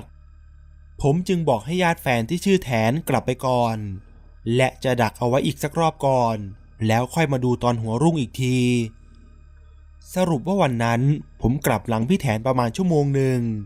ซึ่งก็เป็นช่วงเวลาที่เริ่มมืดแล้ว แต่ผมก็เริ่มชินกับทางกลับบ้าน จึงไม่ได้กลัวอะไร ผมจำได้ว่าพี่แทนเคยพาผมกลับทางลัดอยู่ครั้งหนึ่ง ด้วยเห็นว่ามันเริ่มมืดแล้ว ผมก็เลยคิดว่าน่าจะลองกลับทางลัดดู เพราะระยะทางมันเร็วกว่ามาก แต่ยิ่งเดินเข้าไป ก็ยิ่งเหมือนว่าจะไม่คุ้นเอาเสียเลย ผมเพิ่งรู้ตอนนั้นว่า สงสัยผมคงจะจำทางไม่ได้แล้ว ในระหว่างที่ผมกำลังจะตัดสินใจว่าจะไปต่อดี หรือว่าหันหลังกลับไปทางเดิมดีนั้น จู่ๆ ก็มีผู้ชายกับผู้หญิงคู่หนึ่งเดินจูงมือกันมา ผู้หญิงมีลักษณะผมยาวผมเผ้ารุงรัง เอาผมปิดหน้าปิดตาเกือบหมด มีท่าทางเหมือนอิดโรย ส่วนผู้ชายนั้นรูปร่างกำยำดูแข็งแรงดี ตอนแรกผมก็นึกว่าเป็นคนบ้า ตอนนั้นผมกลัวว่าจะถูกคนบ้าทำร้ายเอาเสียแล้ว ผมรู้สึกกลัวมากๆ เพราะตอนเด็กๆ ผมเคยถูกคนบ้าแถวบ้าน ถือไม้ไล่ตีผม วิ่งไปร้องไห้ไปจนสุดชีวิต แต่ดีที่ไม่ถูกทำร้ายอะไร ตั้งแต่นั้นมาผมก็เลยกลัวฝังใจกับคนบ้าครับ พอผมเห็นสองคนนั้น ผมก็เลยหยุดนิ่ง เพราะไม่กล้าวิ่ง ในใจผมตอนนั้นผมรู้สึกตื่นเต้น จนผู้ชายคนนั้นหยุดและพูดกับผมว่า มาผิดทางแล้วไอ้กลับไปทางเดิมเถอะผมเริ่มใจชื้นขึ้นมาหน่อย เพราะอย่างน้อยก็คงไม่ใช่คนบ้า ผมจึงรีบขอบคุณแล้วรีบหันกลับไปทางเดิม ในระหว่างนั้นไม่รู้นึกยังไงผมหันหลังไปมอง แต่ภาพที่ผมเห็นข้างหลังสองคนนั้น เป็นแผลเวอะหวะ ส่วนผู้หญิงที่เดินอยู่ ไม่ได้ย่างเท้าเดินเหมือนคนปกติ แต่เหมือนถูกลากไป โดยที่เท้าทั้งสองข้างวางตรงกัน ไม่ได้ขยับหรือก้าวเดินเลย เท่านั้น ผมก็แน่ใจแล้วว่าผมถูกผีหลอกเข้าให้แล้ว ด้วยอารมณ์ตกใจ ผมหยุดนิ่งเหมือนตัวเองขยับตัวไม่ได้ จะร้องก็ร้องไม่ออกได้แต่อื้อๆอังพร้อมกับน้ำตาที่ไหลออกมา แต่มันไม่มีเสียงอะไรเล็ดลอดออกมาเลย เหมือนถูกสะกดยังไงอย่างนั้น แล้วสองคนนั้นก็หันมาหัวเราะเยาะผมอยู่พักหนึ่ง แล้วก็หายวับไปต่อหน้าต่อตาผม สักพักหนึ่ง ขาก็เริ่มก้าวออกได้บ้างแล้ว แต่เหมือนเรี่ยวแรงมันยังอ่อนๆอยู่ ผมจึงค่อยๆ ลากเท้าเดินกลับมาจนถึงบ้าน โดยที่ร้องไห้มาตลอดทาง พอถึงหน้าบันไดบ้าน ผมก็เป็นลมหมดสติลงตรงนั้นเลย หลังจากที่ผมฟื้นขึ้นมา ผมก็รีบเล่าให้ทุกคนฟังว่า ผมถูกผีหลอกมายังไงบ้าง และโชคดีที่ไม่เป็นลมตายอยู่ในป่านั้น ตอนแรกผมก็คิดว่าเอาชีวิตกลับมาไม่รอดเสียแล้ว เพราะมันตัวอ่อนและก็หวงเหวงไปหมด เมื่อพ่อตาผมได้ฟังที่ผมเล่าแล้ว แกก็พูดว่า สงสัยไอ้โดมันคงถูกผีสองพี่น้องหลอกแล้วละ่ะ นานมากแล้วที่ไม่มีใครถูกผีสองพี่น้องหลอก หลังจากที่ไอแดงถูกหลอกจนล้มป่วยแล้วตายไปเมื่อหลายปีก่อน พอได้ฟังที่พ่อตาผมพูดแบบนั้น ผมก็ตกใจแล้วก็ถามขึ้นว่า ฮะ ถึงกับหลอกกันจนตายเลยหรือพ่อ แล้วพ่อตาผมก็บอกว่า ใช่ แต่ไอแดงมันเป็นโรคหัวใจอยู่ก่อนแล้ว น่าจะเกี่ยวกับโรคหัวใจมันด้วยแหละ แต่เองก็แข็งแรงดี ไม่เป็นไรหรอก อย่ากลัวไปเลย แต่พอหายตกใจแล้วไปทำบุญเสียหน่อยก็ดี ส่งข้าวส่งน้ำให้มันกินเสียหน่อย คราวหลังมันจะได้ไม่มาให้เห็นอีก ผมเลยถามต่อว่า แล้วพ่อรู้ได้ยังไงว่าเป็นผีสองพี่น้องนั่น พ่อตาผมก็เลยบอกว่า ก็ถ้าตามที่เองเล่า ก็ไม่มีใครแล้วละ่ะ นอกจากผีสองพี่น้อง แล้วพ่อตาผมก็เริ่มเล่าให้ฟังว่า เมื่อ8ปดเปีก่อน ในอีกหมู่บ้านหนึ่ง ซึ่งห่างออกไปจากหมู่บ้านที่แฟนผมอยู่หมู่บ้านหนึ่ง เพราะแฟนผมอยู่หมู่ที่สามส่วนสองคนพี่น้อง เจ้าของเรื่องสุดสยองที่ว่านี้อยู่หมู่ที่สี่ได้มีพี่น้องสองคน คนพี่เป็นผู้ชาย ชื่อแพรคนน้องเป็นผู้หญิง ชื่อนง โดยเฉพาะคนน้องที่มีสติไม่ค่อยสมประกอบตั้งแต่เกิด ซึ่งไม่ถึงกับเป็นบ้า แต่ก็ไม่ค่อยรู้เรื่องอย่างเราเท่านั้น แพร่พี่ชายจึงเป็นห่วงน้องเขามาก เพราะถูกคนเป็นพ่อทิ้งให้สามคนแม่ลูกอยู่กันตามลำพังตั้งแต่เด็ก ส่วนน้าเอือบแกเป็นไข้าตาย หลังจากที่พ่อของสองคนนั้นทิ้งไปได้ไม่ถึงสองปีสองคนพี่น้องนั้นจึงอยู่กันตามลำพัง ตั้งแต่นั้นมาก็ทำมาหากินตามประษา อดบ้างอิ่มบ้าง กว่าจะโตกันขึ้นมา ก็มีครอบครัวของแฟนผมนี่แหละ ที่เอาข้าวปลาอาหารแห้งไปให้อยู่บ่อยๆ จนระยะหลังมานี้ คนเป็นพี่ชายได้ขยันทำมาหากิน รับจ้างทุกอย่าง จนไม่อดไม่อยากอะไร ครอบครัวของแฟนผมจึงไม่ค่อยหยิบยื่นอะไรให้เท่าไหร่จนมาถึงวันที่สะเทือนใจที่สุดข่าวหนึ่งของที่นี่ก็ว่าได้ เพราะคนเป็นพี่ชายไปมีเรื่องกับนักเลงใหญ่ในตำบล และถูกพวกนั้นตามหาเรื่อง และก็ถึงขั้นดักทำร้ายถึงชีวิตกันเลย ด้วยความที่เขาเป็นห่วงน้องสาวที่สติไม่ค่อยดีเท่าไหร่ หากเขาเป็นอะไรไป น้องเขาคงมีชีวิตอยู่อย่างลำบากแน่ๆ และที่สำคัญ น้องเขาอาจถูกข่มเหงรังแกจากวัยรุ่นอันธพาลอย่างเรื่องที่เคยเกิดขึ้นมาแล้ว แต่ดีที่ตอนนั้นน้องสาวเขาตกเลือดแท้งไป ไม่เช่นนั้นคงจะลำบากกันมากกว่านี้ และเมื่อคิดไปถึงขั้นนั้น เขาจึงตัดสินใจปาดคอน้องสาวจนขาดใจตายในฉับพลัน แล้วก็ใช้มีดเล่มเดียวกันปาดคอตัวเองให้ตายตามไป จนทั้งคู่นอนเสียชีวิตกันอยู่ในบ้านที่ห่างจากบ้านชาวบ้านแถบนั้นไป ผ่านไปคืนหนึ่ง คนเป็นพี่ชายได้ไปบอกกับญาติห่างๆคนหนึ่งของพวกเขา และญาติคนนั้นก็เป็นหมอประจำหมู่บ้านด้วย ว่าให้จัดการฝังศพเขาด้วย โดยในค่ำของวันนั้น ในระหว่างที่กินข้าวเย็นกันอยู่ จู่ๆ ญาติของสองพี่น้องคนนั้น ก็เกิดได้กลิ่นคาวเหมือนเลือด จนรู้สึกผะอืดผะอม สักพักหนึ่ง เขาก็ได้ยินเหมือนมีคนมาเรียกอยู่หน้าบ้าน แต่คนในบ้านไม่มีใครได้ยินกัน พอออกไปเท่านั้นแหละ เขาเห็นแพร่ในสภาพที่ลำคอมีเลือดนองเต็มไปหมด แล้วบอกกับเขาว่า ช่วยจัดการฝังศพเขาให้ด้วย เมื่อเห็นดังนั้น เขาก็รู้ได้ทันทีว่า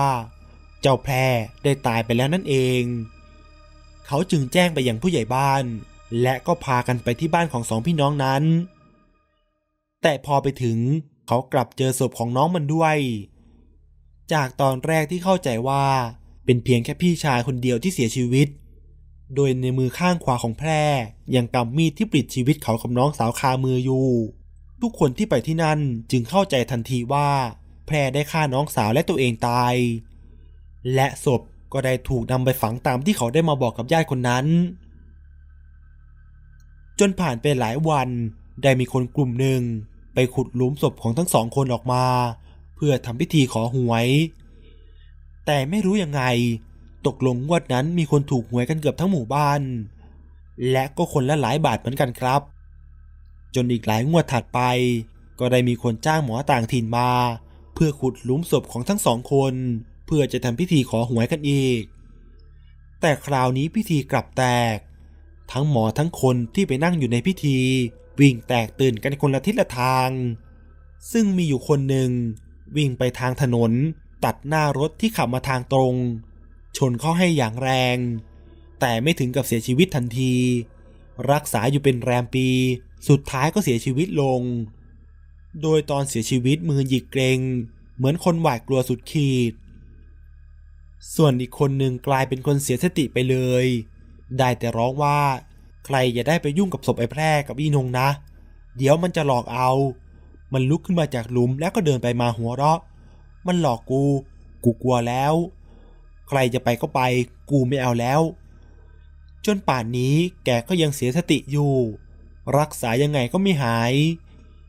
ส่วนหมอคนทำพิธีก็ไม่มีใครเคยเจอ หรือว่าทราบข่าวแกอีกเลย หลายคนพยายามตามหาแก แต่ก็ไม่มีใครรู้เบาะแสของแกอีกเลย หรือว่าจะย้ายไปอยู่ภาคอื่นเสร็จแล้วก็ไม่รู้ ส่วนคนอื่นที่ไปนั่งทำพิธีอยู่ในคืนนั้น กลับมาเล่าให้ฟังว่า ในคืนหลังจากที่ได้ทำการขุดศพขึ้นมาแล้ว และหมอก็กำลังทำพิธีอยู่นั้น อยู่ๆทุกคนก็ได้ยินเสียงหัวเราะจากศพของทั้งสองพี่น้องนั้น แล้วดวงตาก็ค่อยๆ เบิกโพลงอย่างน่าสยดสยอง จนหมอเองก็เริ่มทำพิธีผิดๆถูกๆ แล้วจู่ๆหมอคนนั้นก็บอกว่าแกเอาไม่อยู่แล้ว สองพี่น้องนี้มันเฮี้ยนมากทำให้ต่างคนต่างแยกย้ายกันไป ได้ยินดังนั้นทุกคนในนั้นก็ต่างแตกคือกัน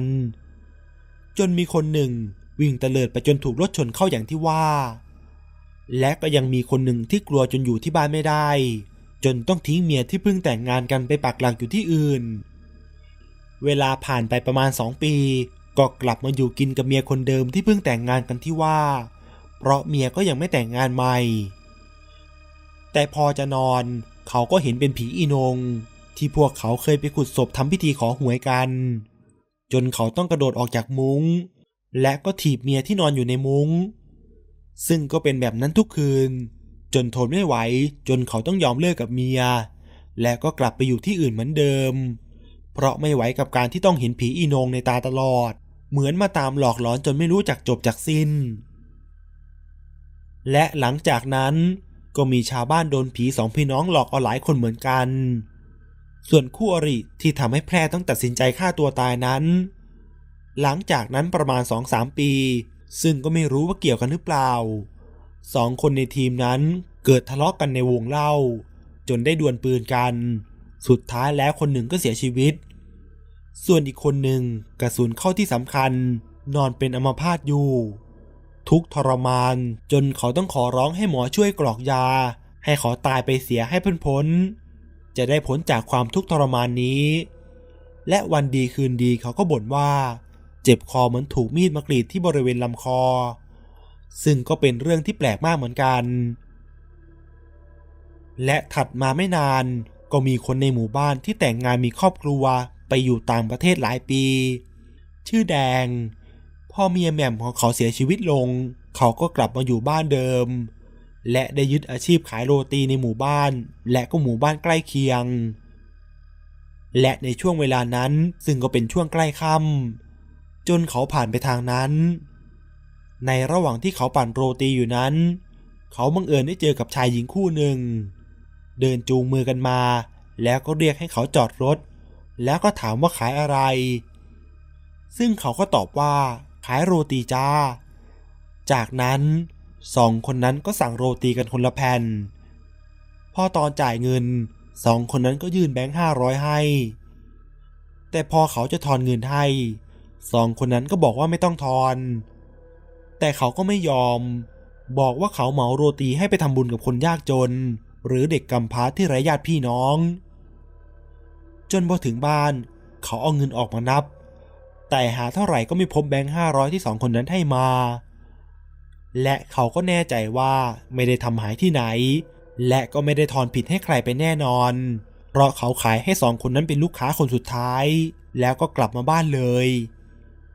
จนขอย้อนกลับไปเดินหาที่บริเวณนั้นอีกครั้งเพื่อเขาอาจจะทำตกหล่นไว้ แต่ยังที่เขาไม่ทันจะไปถึงที่นั่นดี เขาก็เจอกับสองคนนั้นอีกครั้ง แต่คราวนี้สองคนนั้นมีใบหน้าที่เปลี่ยนไป กลายเป็นหน้าช้ำเลือดช้ำหนอง แถมที่บริเวณลำคอก็มีแผลรอยมีดคมปาดจนเลือดไหลนองเต็มอก และไหลมาจนถึงบริเวณขา เมื่อเห็นเท่านั้น เขาก็ช็อกจนเป็นลมหมดสติลงตรงนั้นเลย จนมีคนผ่านมาพบ ก็พาไปโรงหมอ ผ่านไปห้าวันแกก็เสียชีวิตที่โรงพยาบาล โดยที่มือหงิกเกรงปากค้าง ตาค้าง คล้ายๆกับคนก่อนที่ถูกรถชนแล้วก็ตายไปก่อนหน้านี้ โดยคนที่ชื่อแดงนี้ ก่อนตายเขาได้เล่าเรื่องที่เขาถูกผีหลอกที่บริเวณดังกล่าว ให้คนที่ไปเฝ้าฟัง จนพวกเขาลงความเห็นกันว่า เป็นผีสองพี่น้องนั้น ส่วนพ่อตาผมแกก็เล่าว่าแกเคยถูกผีสองคนนั้นหลอกเหมือนกัน ย้อนไปเมื่อสี่ห้าปีก่อน ตอนแกขับรถตู้รายเหมาอยู่ หลังจากที่มีลูกค้าจากตำบลอื่นเหมาไปงานศพที่อำเภอใกล้เคียง ขากลับแกก็ผ่านบริเวณนั้น ซึ่งขณะนั้นก็เป็นเวลาค่อนข้างดึกใช้ได้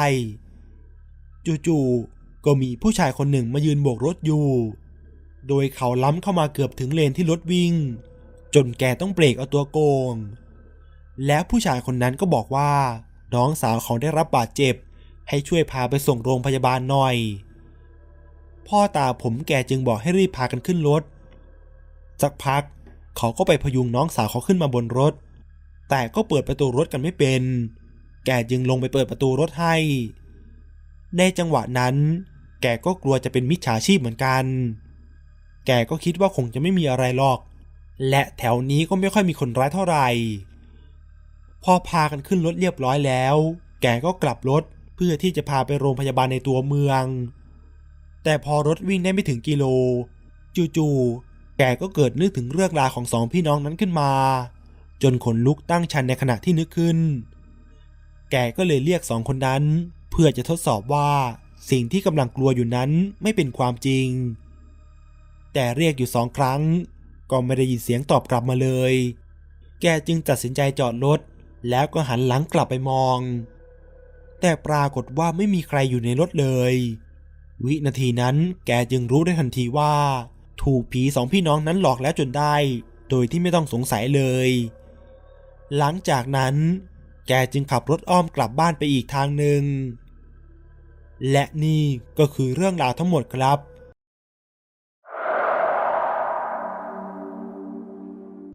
สวัสดีครับ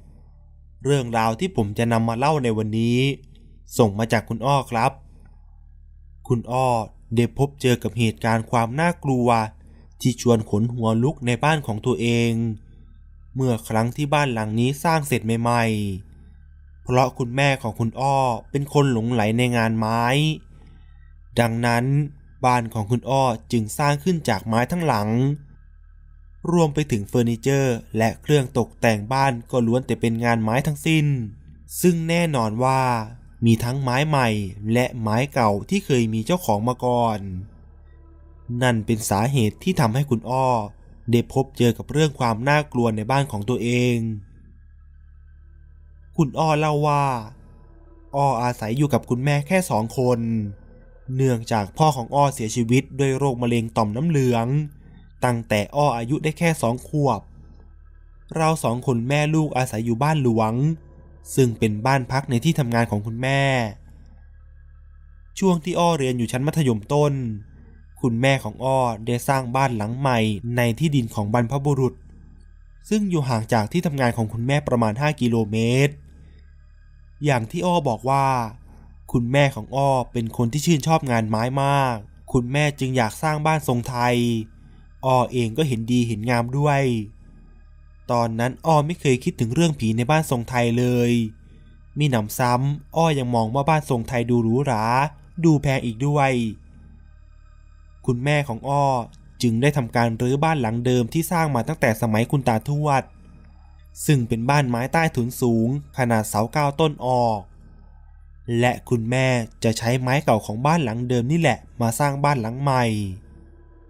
แน่นอนว่า บ้านที่คุณแม่จะสร้างขึ้นใหม่นี้จำเป็นที่จะต้องใช้ไม้เยอะมาก ไม้จากบ้านเก่าคงไม่พอ และการจะซื้อไม้ใหม่นั้นก็ต้องใช้ต้นทุนสูงมาก คุณแม่คงซื้อไม่ไหว เพราะคุณแม่ทำงานหาเงินเพียงคนเดียว แต่ด้วยความที่คุณแม่เป็นคนที่มีเพื่อนเยอะ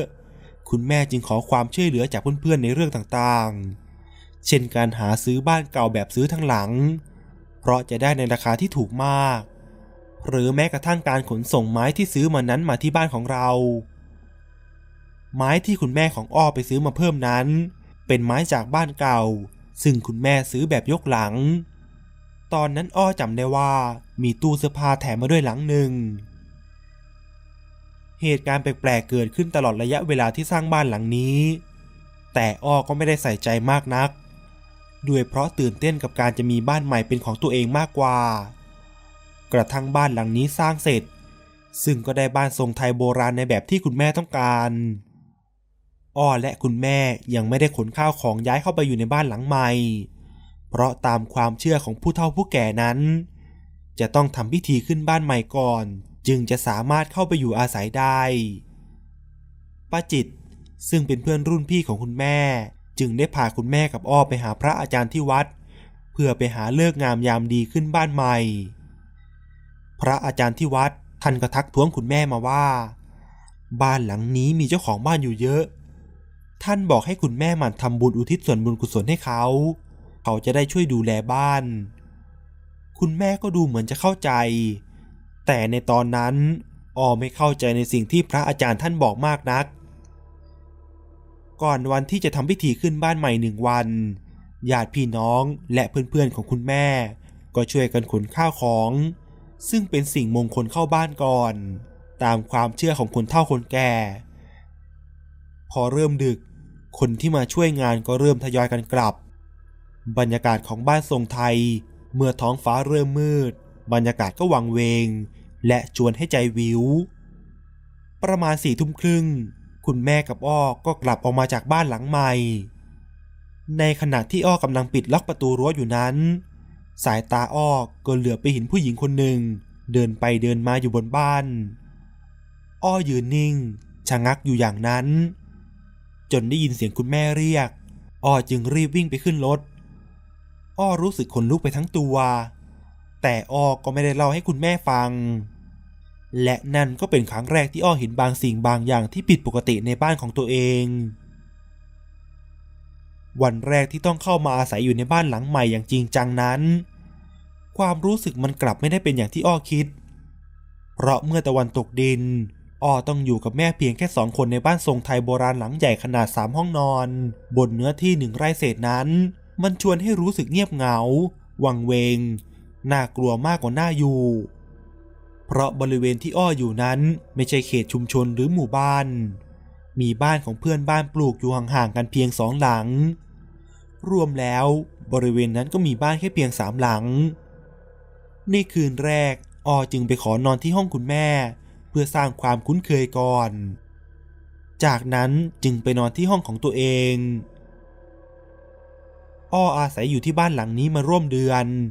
มีเรื่องแปลกๆที่เกิดขึ้นในบ้านหลายเรื่อง แต่ก็ไม่ได้ร้ายแรงถึงขั้นอยู่ร่วมกันไม่ได้ ตอนนั้นอ้อคิดแล้วว่า ที่บ้านของอ้อต้องมีบางสิ่งบางอย่างอาศัยอยู่ร่วมกับเราสองคนแม่ลูกแน่ๆ เพราะอ้อมักจะเห็นอะไรแวบๆ หรือได้ยินอะไรแปลก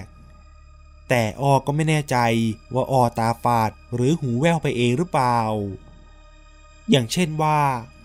มีอยู่คืนหนึ่งที่อ้อดูหนังเพลินๆทำให้อ้อเข้านอนหลังคุณแม่ อ้อต้องเป็นคนปิดไฟทั้งบ้านก่อนจะเข้าห้องนอน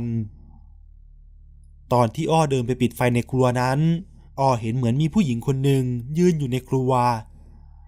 อ้อตกใจมากจึงถอยหลังมาตั้งหลัก แต่พอส่องไฟเข้าไปในครัวอีกครั้งหนึ่งก็ไม่เห็นใครแล้ว คืนนั้นอ้อจึงแกล้งทำเป็นว่าลืมปิดไฟในห้องครัว แล้วอ้อก็เข้าห้องนอนเลย พอตื่นเช้ามาอ้อก็โดนคุณแม่ดูนิดหน่อย แต่อ้อก็ไม่ได้เล่าเรื่องที่อ้อเจอให้แม่ฟัง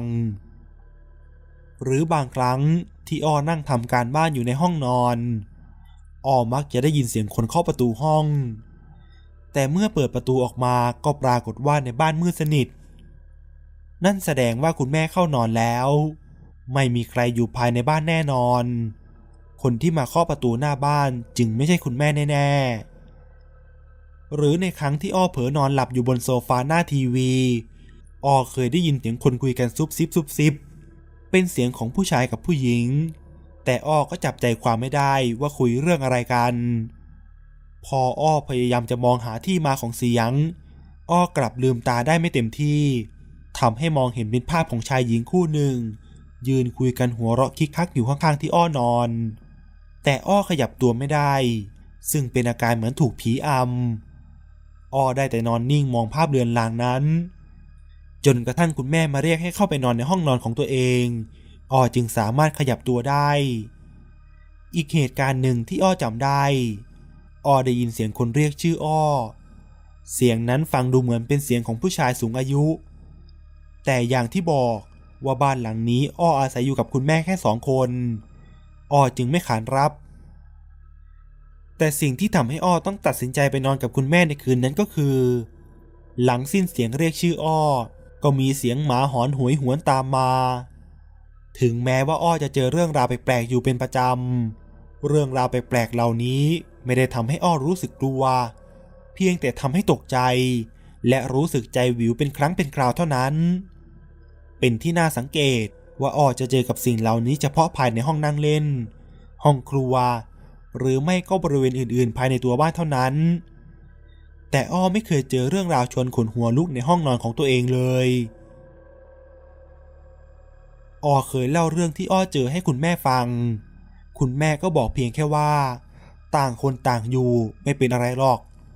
เราไม่ได้ทำร้ายเขา เขาก็ทำร้ายเราไม่ได้ แต่ความคิดนี้ก็ต้องเปลี่ยนไป เมื่ออ้อย้ายตู้เสื้อผ้าหลังที่แถมมากับการรื้อบ้านหลังเก่า เข้ามาไว้ในห้องนอนของอ้อ อ้อขออธิบายลักษณะของตู้เสื้อผ้าหลังนี้ก่อน ตู้เสื้อผ้าหลังนี้ เป็นตู้ที่ทำจากไม้อัด เป็นลักษณะของการนำแผ่นไม้อัดมาประกอบกัน ขนาดความสูงประมาณ 2 เมตร กว้างประมาณ 1 เมตร พื้นที่ใช้สอยถูกแบ่งเป็นสองส่วน ส่วนที่ 1 เป็นตู้สำหรับใส่เสื้อผ้า มีประตูสำหรับเปิดปิดตู้ เป็นไม้อัดแผ่นบางๆ มีด้ามจับประตูอยู่ตรงกลาง ส่วนที่สองที่เป็นเหมือนโต๊ะเครื่องแป้ง มีกระจกบานใหญ่หนึ่งบานติดอยู่ด้านบนชั้นวางของ และใต้ชั้นวางของเป็นตู้เก็บของ เดิมทีนั้น ตู้เสื้อผ้าหลังนี้ตั้งอยู่ในห้องนอนที่ถูกจัดไว้ เป็นห้องนอนสำหรับรับแขก แต่คุณแม่เห็นว่าตู้เสื้อผ้าของอ้อนั้น มันมีเสื้อผ้าอยู่แน่นจนเกินไป คุณแม่จึงพาอ้อย้ายตู้จากห้องนอนของแขก มาไว้ที่ห้องนอนของอ้อ ตู้เสื้อผ้าหลังนี้จึงถูกวางไว้ตรงข้ามกับที่นอนของอ้อ ซึ่งไม่ใช่ปลายเตียง แต่อยู่ทางฝั่งขวาของเตียง ที่น่าแปลก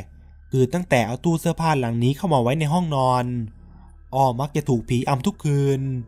อ้อขอเน้นว่าทุกคืน จนกระทั่งอ้อต้องไปขอพระจากคุณแม่มาห้อยคอก่อนนอน แต่ถ้าคืนไหนที่อ้อลืมห้อยพระ คืนนั้นอ้อจะถูกผีอำและทุกครั้งที่ถูกผีอำอ้อจะพยายามรวบรวมกำลัง ดินให้หลุดจากอาการนั้น มีอยู่ครั้งหนึ่งออรู้สึกเหนื่อยที่จะสู้ ให้ตัวเองหลุดจากการถูกผีอำแล้ว จึงปล่อยให้ความรู้สึกจมดิ่งลงไปออรู้สึกเหมือนตัวเองกำลังจมลงใต้น้ำลงไปเรื่อย ๆ แต่จู่ๆ ออก็ได้ยินเสียงเหมือนผู้ชายแก่มาบอกอ้อว่า ลุกสิ ลุกขึ้นมา สุดท้ายอ้อก็หลุดจากอาการถูกผีอำอ้อตื่นขึ้นมาพร้อมกับเหงื่อที่เปียกโชกไปทั้งตัว กลางดึกคืนหนึ่ง ในขณะที่อ้อกำลังนั่งอ่านหนังสือเตรียมสอบอยู่บนเตียงนอนนั้นอ้อเกิดตกใจสะดุ้งอย่างสุดขีด เมื่อจู่ๆก็มีเสียงเคาะดังมาจากข้างในตู้เสื้อผ้า แล้วประตูของตู้เสื้อผ้าเจ้าบรรหาหลังนี้ก็เปิดออกอย่างแรง เหมือนมีคนดันออกมา ตอนนั้นอ้อใจเต้นไม่เป็นจังหวะ เตรียมจะวิ่งออกจากห้องให้เร็วที่สุด อ้อจ้องไปที่ตู้เสื้อผ้า แต่ก็ไม่มีอะไรผิดปกติอยู่ภายในตู้ มีแต่เสื้อผ้าของอ้อเองที่แขวนอยู่เรียงราย คืนนั้นอ้อตัดสินใจหยุดอ่านหนังสือแล้วไปขอนอนกับคุณแม่ วันต่อมาหลังจากสอบเสร็จอ้อรีบกลับมาที่บ้าน พร้อมกับกระแตเพื่อนสนิทของอ้ออ้อเล่าเรื่องราวทุกอย่างที่เกิดขึ้นให้กระแตฟังมาโดยตลอด กระแตอยากเห็นตู้เสื้อผ้าหลังที่อ้อเล่าให้ฟังอ้อจึงพากระแตมาดู ทันทีที่กระแตมาเห็นตู้เสื้อผ้าหลังนี้ กระแตก็พูดกับอ้อว่า ลักษณะของตู้ในส่วนที่ใช้ใส่เสื้อผ้ามันเหมือนโลงศพ ซึ่งคำพูดที่กระแตพูดออกมานี้ทำเอาอ้อขนลุกไปทั้งตัว เพราะอ้อเองก็ไม่เคยนึกถึงเรื่องนี้มาก่อน แต่ก็ปฏิเสธไม่ได้ว่ามันเป็นอย่างที่กระแตพูดจริง ๆ ยิ่งมองประตูของตู้ก็ยิ่งทำให้นึกไปถึงฟ้าโลง กระแตอยู่เป็นเพื่อนอ้อ จนกระทั่งคุณแม่กลับมาถึงบ้าน เราสองคนเปิดใจคุยกันกับแม่ จนคุณแม่ต้องเดินเข้าไปดูตู้เสื้อผ้าหลังนั้นในห้องนอนของอ้อ ซึ่งคุณแม่เองก็รู้สึกไม่ต่างกันจากเรา คุณแม่โทรศัพท์ไปขอแรงคนงานจากที่ทำงานมาช่วยยกตู้เสื้อผ้าหลังนี้ไปบริจาคที่วัด โดยไม่ลืมที่จะชวนป้าจิตไปด้วย ระหว่างเดินทางไปหาพระอาจารย์ที่วัด คุณแม่ก็เล่าเรื่องที่เกิดขึ้นกับอ้อให้ประจิตฟัง สุดท้ายแล้ว พระอาจารย์ก็ให้รื้อทำลายตู้เสื้อผ้าหลังนี้ แล้วเอาไม้ไว้ใช้เป็นฟืน พร้อมทั้งรดน้ำมนต์ให้กับพวกเรา และหลังจากที่ตู้เสื้อผ้าหลังนั้นถูกเอาออกไปจากห้องนอนของอ้ออ้อก็ไม่เคยถูกผีอำในห้องนอนอีกเลย เรื่องราวแปลกๆที่เกิดขึ้นกับอ้อทำให้คุณแม่และป้าจิต อยากรู้ประวัติของบ้านหลังที่คุณแม่ไปซื้อมา ช่วงวันหยุดเสาร์อาทิตย์ คุณแม่ป้าจิต และอ้อ จึงพากันกลับไปที่บ้านของคนที่เราไปซื้อบ้านหลังเก่าอีกครั้ง อ้อขอเล่าย้อนไปเมื่อครั้งที่คุณแม่ไปหาซื้อไม้กับป้าจิต ตอนนั้นป้าจิตกับคุณแม่ขับรถตะเวนไปในอำเภอต่างๆ เพื่อตามหาซื้อบ้านเก่า ต้องบอกว่าป้าจิตเป็นผู้เชี่ยวชาญด้านนี้เลยก็ว่าได้ เพราะป้าจิตเป็นภรรยาของนักการเมืองท้องถิ่น จึงมีคนรู้จักนับหน้าถือตาไม่น้อย แล้วคุณแม่ก็ได้เจอกับบ้านเก่าหลังหนึ่ง ซึ่งตั้งอยู่โดดเดี่ยวกลางทุ่งนา เจ้าของบ้านย้ายไปอยู่ต่างประเทศกับลูกสาว จึงไม่มีใครมาอยู่ดูแลบ้าน ญาติเจ้าของบ้านซึ่งรู้จักกับป้าจิตช่วยกันติดต่อกับเจ้าของบ้านให้ สุดท้ายเจ้าของบ้านก็ยอมขายบ้านหลังนี้ให้กับคุณแม่ ในราคาที่ถูกมาก บ้านหลังนี้เป็นบ้านไม้ที่สร้างจากไม้เนื้อแข็ง ซึ่งอ้อเองก็ไม่รู้ว่าคือไม้อะไรจำได้แค่ว่าเป็นไม้เนื้อแข็ง ไม่มีปัญหาเรื่องปลวก ลักษณะของบ้านเป็นบ้านไม้ใต้ถุนสูง เสา 12 ต้น เจ้าของบ้านขายให้กับคุณแม่ในราคาเพียงแค่ 80,000 บาท คุณแม่ตอบตกลงทันที โดยที่มีขึ้นไปสำรวจบ้านก่อน จากนั้นก็เป็นขั้นตอนของการรื้อบ้าน และขนไม้กลับมาที่บ้านของเรา ซึ่งเป็นหน้าที่ของผู้รับเหมาที่แม่ว่าจ้าง จากนั้น อีกประมาณหนึ่งสัปดาห์ ไม้จากบ้านเก่าที่คุณแม่ไปซื้อ ก็ถูกขนมาเก็บไว้ที่บ้านของเราหน้าแปลกที่มีตู้เสื้อผ้าแถมติดมาด้วย ผู้รับเหมาบอกว่าเป็นของที่อยู่ในบ้าน เจ้าของบ้านซึ่งน่าจะหมายถึงญาติของเจ้าของบ้านบอกให้ขนมาด้วยเลย ในวันแรกที่ไม้เก่าเหล่านั้นมาถึง เจ้าดำสุนัขพันธุ์ไทยที่เราเลี้ยงไว้เฝ้าบ้าน ก็วิ่งมาเห่าหอนกองไม้นั้นไม่หยุด จนคุณแม่ต้องบอกให้ผู้รับเหมาไปเคาะรอบกองไม้ เผื่อว่าจะมีงูเข้ามาแอบอยู่ แต่ก็ไม่มีอะไร สิ่งที่แปลกกว่านั้น เจ้าดำมันเห่าลักษณะกันโชคใส่กองไม้นั้นอยู่ครู่หนึ่ง แล้วมันก็เปลี่ยนจากการเห่ามาเป็นการหอน แล้วหมาแถวนั้นมันก็วิ่งมารวมหอนกับเจ้าดำซึ่งเหตุการณ์นี้ก็เกิดในช่วงเวลากลางวันแสก จนกระทั่งผู้รับเหมา เอาสแสลนสีเขียวมาคุมกองไม้นั้นไว้ เจ้าดำและผองเพื่อนจึงหยุดหอนแล้วแยกย้ายกันสำหรับตัวอ้อเอง ในตอนที่ไม้เก่าถูกขนเข้ามาเก็บไว้ในที่ดินของเราอ้อไม่เคยพบเห็นหรือสัมผัสได้ถึงสิ่งผิดปกติ แต่คุณแม่ของอ้อเป็นคนที่มีสัมผัสพิเศษในเรื่องเหล่านี้ คุณแม่จึงรับรู้ได้ถึงความผิดปกติบางอย่าง เช่นในคืนแรกที่ขนไม้มา คุณแม่ฝันว่ามีชายสูงอายุคนหนึ่งมายืนชี้หน้าคุณแม่ หน้าตาของชายคนนั้นดูโกรธคุณแม่มาก แต่คุณแม่ก็ไม่ได้ถามหรือตอบโต้อะไร ในครั้งแรกที่ฝัน คุณแม่ก็ไม่ได้เก็บเอามาคิดให้วุ่นวายใจ แต่คุณแม่ฝันแบบนี้ติดต่อกันสามคืน คุณแม่จึงพาอ้อจุดธูปบอกกล่าวเจ้าที่เจ้าทาง จากนั้นก็ไม่ได้ฝันถึงชายคนนั้นอีก นอกจากที่คุณแม่จะฝันประหลาดประหลาดแล้ว คนข้างบ้านที่อยู่ติดกับที่ดินของเรา ก็มาเล่าให้คุณแม่ฟังว่า ช่วงดึกๆ เห็นมีชายแก่คนหนึ่ง เดินวนเวียนในบริเวณที่เราเก็บไม้ไว้ คนข้างบ้านกลัวว่าจะเป็นขโมยจึงบอกให้เรามาดู แต่ก็ไม่ได้มีเหตุการณ์อะไรที่ส่งผลร้ายแรงต่อครอบครัวของเรา เมื่อมาถึงที่บ้านของคนที่คุณแม่เคยมาเจราจาขอซื้อบ้าน เราก็ได้คำตอบที่ทำให้เราหายสงสัย เกี่ยวกับประวัติของบ้านเก่าที่เราซื้อไป นั่นก็คือ เดิมทีบ้านหลังนี้อยู่กันสามคน พ่อแม่และลูกสาว อยู่มาวันหนึ่ง ลูกสาวได้แต่งงานกับชายชาวต่างชาติ จึงย้ายไปอยู่ที่ต่างประเทศกับสามี ต่อมาลูกสาวอยากให้พ่อกับแม่ไปอยู่ด้วยเพราะเป็นห่วงพ่อกับแม่ที่ไม่มีใครดูแล จึงมารับพ่อกับแม่ไปอยู่ด้วย บ้านหลังนี้จึงถูกปล่อยทิ้ง โดยที่มีการจ้างวานญาติคนหนึ่งมาทำความสะอาดบ้านให้เดือนละหนึ่งครั้ง อยู่มาวันหนึ่ง คนมาทำความสะอาดได้กลิ่นเหม็นเน่า จึงเดินตามหากลิ่นนั้น ปรากฏว่าได้กลิ่นมาจากบนบ้าน และเมื่อเปิดประตูเข้าไปดู พบร่างคนผูกคอตายอยู่ที่ราวบันได ในสภาพขึ้นอืดแทบจะไม่ได้ ว่ากันว่าน่าจะถูกฆ่าแล้วนำศพมาทิ้งเพื่ออำพรางคดี เพราะเป็นการผูกคอตายกับขอบหน้าต่าง ซึ่งมันผิดวิสัยของการผูกคอตาย จากการสอบสวนก็พบว่า ผู้ตายเป็นชายเพิ่งเกษียณอายุราชการ แต่น่าจะเกิดจากเรื่องชู้สาว เพราะผู้ตายเป็นคนนิสัยเจ้าชู้ หลังจากนั้น ก็มีศพถูกนำมาทิ้งที่บ้านหลังนี้อีกสามศพ คือศพของสามีภรรยาคู่หนึ่ง และศพสุดท้ายเป็นศพของหญิงนิรนามที่มาพร้อมกับตู้เสื้อผ้า และสุดท้ายบ้านหลังนี้ก็ถูกปล่อยทิ้งร้าง ไม่มีใครกล้าย่างไกลเข้ามาใกล้ เพราะมีเสียงเล่าลือกันว่าผีดุจนคุณแม่กับป้าจิตมาขอซื้อ หลังจากรู้ประวัติของบ้านไม้เก่า ที่เราลื้อนำมาสร้างบ้านของเราแล้วนั้น คุณแม่ก็พาอ้อใส่บาตรในทุกๆเช้า เพื่ออุทิศส่วนกุศลให้กับดวงวิญญาณที่อาจจะติดตามบ้านหลังนั้นมา แล้วก็เป็นอย่างที่พระอาจารย์ท่านบอกในตอนแรก คือให้คุณแม่มันทำบุญอุทิศส่วนกุศลให้เขา เขาจะได้ช่วยดูแลบ้าน มีครั้งหนึ่ง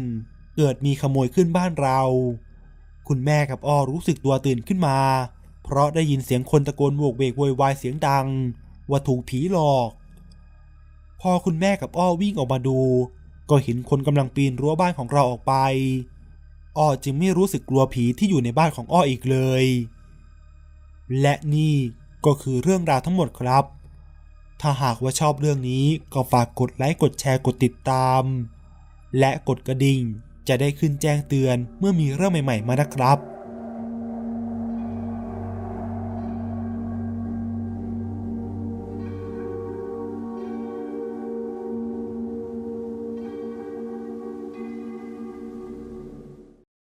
สวัสดีครับ เรื่องราวที่ผมจะนำมาเล่าในวันนี้ ส่งมาจากคุณเอ็มครับ คุณเอ็มได้พบเจอกับเหตุการณ์ความน่ากลัวเมื่อสัปดาห์ที่ผ่านมานี่เอง เรื่องราวเกิดขึ้นเมื่อคุณเอ็มต้องไปนอนเฝ้าข้าวเปลือกที่เพิ่งเก็บเกี่ยวแล้วเสร็จ เพราะกลัวว่าจะมีคนมาขโมยข้าวเปลือกที่ตากไว้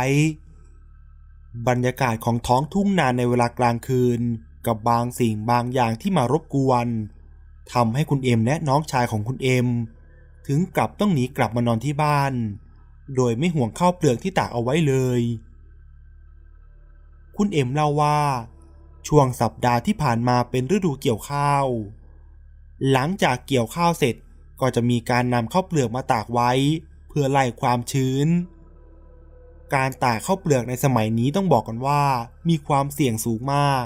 เพราะอาจจะมีขโมยมาลักข้าวเปลือกที่ตากไว้ แบบที่มีให้เห็นในข่าวทุกวัน ผมจึงจะต้องไปเฝ้าข้าว แต่โชคดีอย่างหนึ่ง ที่นาของครอบครัวผมมีลานกว้าง เพราะพ่อของผมได้นำดินมาถมไว้ ใช้เป็นพื้นที่ทำเกษตรแบบผสมผสาน ปลูกผัก เลี้ยงไก่ เลี้ยงปลา และมีบ้านหลังเล็กๆ ไว้พักหลบแดดหลบฝนอยู่หลังหนึ่ง ดังนั้นที่บ้านของผมจึงไม่ต้องไปตากข้าวตามสถานที่สาธารณะ หรืออย่างชาวนาคนอื่นอีกหลายๆ คน วันนั้นหลังจากที่เกี่ยวข้าวเสร็จเรียบร้อยแล้ว ผมกับพ่อได้ตกลงกันว่า เราสองคนจะมานอนเฝ้าข้าวเปลือกที่นา พ่อจึงให้ผมกลับไปที่บ้านก่อน เพื่อไปทำธุระส่วนตัวอาบน้ำอาบท่า และเตรียมข้าวของมานอนที่บ้านนา ผมขี่รถมอเตอร์ไซค์กลับเข้ามาบ้าน เพื่อไปทำธุระส่วนตัวให้เรียบร้อย และไปส่งน้องชายเข้าบ้านด้วย ซึ่งระยะทางจากบ้านของผมมาถึงที่นาก็ประมาณ 10 กิโลเมตร หลังจากเสร็จธุระแล้ว ผมก็รีบกลับมาที่นา เพื่อเปลี่ยนให้พ่อไปอาบน้ำ ช่วงที่ผมกลับมาถึงที่นานั้น เป็นเวลาประมาณเกือบหกโมงครึ่ง แต่เนื่องจากว่าเป็นฤดูหนาว ท้องฟ้าจึงมืดเร็ว ผมจัดแจงเอาปิ่นโตข้าวเย็นที่แม่ห่อให้ออกมากิน ระหว่างนั้น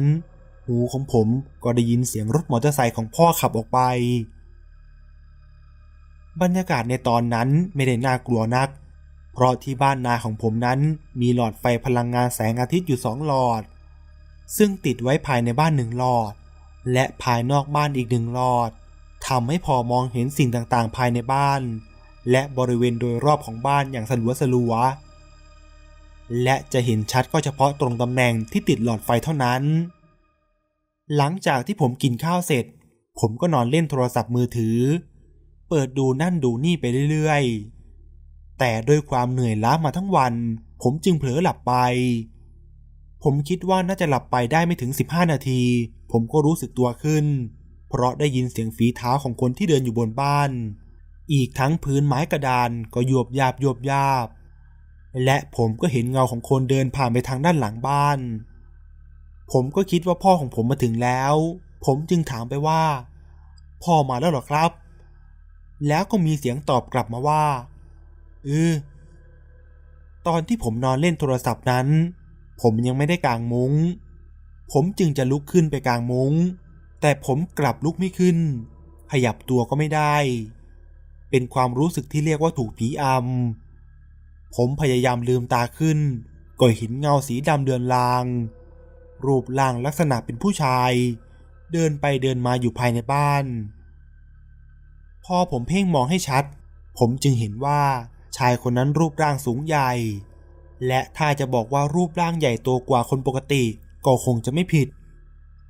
ในตอนนั้นผมจึงมั่นใจว่า คนที่ผมเห็นนั้นไม่ใช่พ่อของผมแน่ๆ ในขณะที่สายตาของผมกำลังจับจ้องไปที่ชายคนนั้น จู่ๆ ชายคนนั้นก็หยุดเดิน เหมือนเขาจะรู้ว่าผมมองเขาอยู่ เขาจึงค่อยๆหันหน้ามาทางผม และเดินตรงเข้ามาหาผมอย่างช้าๆ ผมพยายามขยับตัวเพื่อที่จะลุกหนี แต่ทว่าต่อให้ผมดิ้นแรงแค่ไหน ผมก็ขยับตัวไม่ได้ ชายคนนั้นเดินใกล้เข้ามาเรื่อยๆ จนมาหยุดอยู่ข้างตัวผม แล้วชายคนนั้นก็ค่อยๆ ค่อมตัวก้มลงมาจ้องที่หน้าของผม หน้าของชายคนนั้นอยู่ในระยะที่เรียกได้ว่าประชิดกับหน้าของผมเลย จึงทำให้ผมเห็นใบหน้าของชายคนนั้นได้อย่างชัดเจน โดยเฉพาะดวงตาแข็งกร้าวสีแดงกำ่ำที่กำลังจ้องเขม็งมาที่ผมแบบตาต่อตา แล้วจู่ๆ ตาสีแดงคู่นั้นก็เปลี่ยนเป็นสีขาวขุ่นผมใจเต้นแรงจนจับจังหวะไม่ได้ รู้แต่ว่ากลัวมากจนต้องหลับตาลง ผมพยายามจะขยับตัวและส่งเสียงร้อง แต่ก็ไม่เป็นผล ผมจึงท่องบทสวดมนต์ในใจ แล้วเสียงหัวเราะในลำคอก็ดังขึ้นที่ข้างหูของผม ซึ่งมันทำเอาผมขนหัวลุกอย่างบอกไม่ถูก จากนั้น ก็ตามมาด้วยเสียงพูดโทนเสียงทุ้มๆ กลัวผีเหรอ แล้วเจ้าของคำพูดนั้นก็หัวเราะเสียงดังเหมือนสะใจ ผมได้แต่สวดมนต์และคิดภาวนาในใจว่า อย่ามาทำอะไรผมเลย ผมแค่มาเฝ้าข้าว ไม่ได้คิดที่จะมาทำสิ่งไม่ดี สักพักเสียงหัวเราะนั้นก็หายไป พร้อมกันนั้น ผมก็สามารถขยับตัวได้ ผมจึงรีบลุกขึ้นอย่างรวดเร็ว ผมขออธิบายก่อนว่า บ้านนาของผมเป็นบ้านที่สูงจากพื้นดินประมาณหนึ่งซอก ตัวบ้านจะแบ่งออกเป็นสองส่วน ส่วนที่หนึ่งเป็นบริเวณสำหรับนั่งเล่นในตอนกลางวัน และสามารถใช้เป็นที่นอนได้ในเวลากลางคืน ส่วนที่สองเป็นบริเวณสำหรับทำครัว ซึ่งเป็นพื้นที่เล็กๆ และมีห้องน้ำอยู่ห่างจากตัวบ้านประมาณ 3 เมตร เมื่อผมสามารถขยับตัวลุกขึ้นได้ ผมก็วิ่งลงจากบ้าน แต่ที่หน้าบ้านไม่มีรถมอเตอร์ไซค์จอดอยู่ ผมจึงรู้ได้ทันทีว่าพ่อของผมยังไม่มา จากนั้นผมก็ได้ยินเสียงตึง เหมือนเสียงของคนกระทืบเท้าดังมาจากบนบ้าน ผมจึงหันกลับไปมอง ซึ่งปรากฏว่า ผมเห็นชายร่างใหญ่คนนั้นกำลังเดินอยู่บนบ้าน ในลักษณะของการเดินกลับไปกลับมา แล้วก็หยุดกระทืบเท้า ผมจึงตัดสินใจนั่งรอพ่ออยู่ด้านล่าง ไม่กลับขึ้นไปข้างบน ไม่นานนักก็มีแสงไฟจากหน้ารถส่องเข้ามา ซึ่งเห็นได้ว่าเป็นรถมอเตอร์ไซค์สองคันกำลังขับเข้ามา ซึ่งก็คือพ่อกับน้องชายของผม พ่อไปตามน้องชายให้มานอนเฝ้าข้าวเป็นเพื่อนผม เพราะพ่อจะไปช่วยอาดูรถเกี่ยวที่จะมาเกี่ยวข้าวที่นาของอาในคืนนี้ ผมไม่ได้บอกใครว่าผมเจออะไร แต่ผมบอกพ่อไปว่า ผมรู้สึกปวดท้อง อาการไม่ค่อยจะดีนัก น้องชายของผมจึงอาสาเฝ้าข้าวเพียงคนเดียว พ่อของผมจึงให้กลับไปนอนที่บ้าน โดยให้ขี่รถไปส่งพ่อที่นาของอาก่อน แล้วให้ผมเอามอเตอร์ไซคันของพ่อกลับบ้าน ผมต้องบอกกันว่า น้องชายของผมมีนิสัยค่อนข้างนักเลง เป็นคนไม่กลัวอะไร จึงไม่แปลกที่น้องชายของผมจะสามารถเฝ้าข้าวคนเดียวได้ ผมรู้สึกสบายใจขึ้นมากที่คืนนี้ไม่ต้องนอนที่บ้านนา และผมก็คิดว่า น้องของผมเป็นคนจิตแข็ง คงจะไม่เจออะไรแบบที่ผมเจอแน่นอน และบ้านนาของผมเพิ่งสร้างเสร็จได้ไม่กี่เดือนเท่านั้น ซึ่งโดยปกติแล้วพ่อกับแม่จะเอาไว้พักผ่อนในช่วงเวลากลางวันที่มาดูข้าว ดูผัก และให้อาหารสัตว์ต่างๆ เท่านั้น แต่ยังไม่เคยมีใครมานอนที่นี่ในเวลากลางคืนเลย และผมก็ไม่รู้ว่าช่วงเวลากลางวันที่พ่อกับแม่มาอยู่ที่บ้านหลังนี้ เคยเจออะไรหรือเปล่า ผมกลับมาถึงบ้านตอนเกือบๆจะสามทุ่ม แล้วผมก็เข้านอนทันที ในใจของผมคิดถึงแต่เรื่องชายคนที่ผมพบเจอที่บ้านนา แล้วผมก็ได้แต่หวังว่าเขาคงจะไม่ตามผมกลับมาที่บ้านด้วย จากนั้นผมก็หลับไป บ้านของผมหลังที่อยู่ในหมู่บ้าน เป็นบ้านกึ่งปูนกึ่งไม้ ชั้นบนเป็นไม้ ส่วนชั้นล่างเป็นปูน เนื่องจากว่า บ้านหลังนี้เดิมทีนั้นเป็นบ้านไม้ใต้ถุนสูง เป็นบ้านของตากับยายที่สร้างมาตั้งแต่สมัยที่แม่ผมยังไม่เกิด ต่อมาเมื่อพ่อกับแม่ของผมแต่งงานกัน ก็ได้ทำการต่อเติมชั้นล่าง โดยที่ห้องนอนของผมจะอยู่ชั้นล่าง ช่วงกลางดึก ผมสะดุ้งตื่นขึ้นมาด้วยความตกใจ เพราะได้ยินเสียงเคาะหน้าต่างที่ห้องนอนของผม เสียงเคาะรัวๆพร้อมกับเสียงเรียก เอ็มเอ็มเปิดประตูหน่อย พร้อมกันนั้น ผมก็พยายามฟังเสียงเรียกว่าเป็นเสียงของใคร แล้วผมก็รู้สึกว่าเสียงนั้นมันคุ้นๆ เหมือนเป็นเสียงของน้องชายของผม ผมจึงตะโกนถามไปว่า พีทเหรอ เสียงด้านนอกนั้นตอบกลับมาว่า เออ เปิดประตูบ้านให้หน่อย เร็วๆ ผมเปิดหน้าต่างออกไป ก็เห็นน้องชายของผมหน้าตาตื่นตกใจ ผมตั้งชี้ฟู ผมก็ตกใจไปด้วย ยังไม่ทันที่ผมจะเดินไปเปิดประตู เจ้าพีทน้องชายของผมก็ผลักมุ้งลวดเข้ามาจนตัวล็อกด้านในหัก แล้วก็ปีนเข้ามาทางหน้าต่าง ท่าทางเหมือนหนีอะไรมา และน้องชายของผมก็นั่งอยู่บนที่นอน แล้วบอกให้ผมปิดหน้าต่าง จากนั้นน้องชายของผมก็พูดขึ้นมาว่า ผีหลอกว่ะ ผมรู้ได้ทันทีเลยว่า น้องชายของผมต้องโดนผีที่บ้านนาหลอกแน่ ๆ ผมจึงพูดขึ้นมาว่า ผีผู้ชายตัวใหญ่ ๆ ใช่ไหม น้องชายของผมก็เงยหน้าขึ้นมาจ้องหน้าผมทันที แล้วก็ถามผมว่า เจอเหมือนกันเหรอ ผมจึงพยักหน้าแล้วบอกไปว่า ที่ผมไม่อยากนอนที่บ้านนา เพราะผมถูกผีหลอก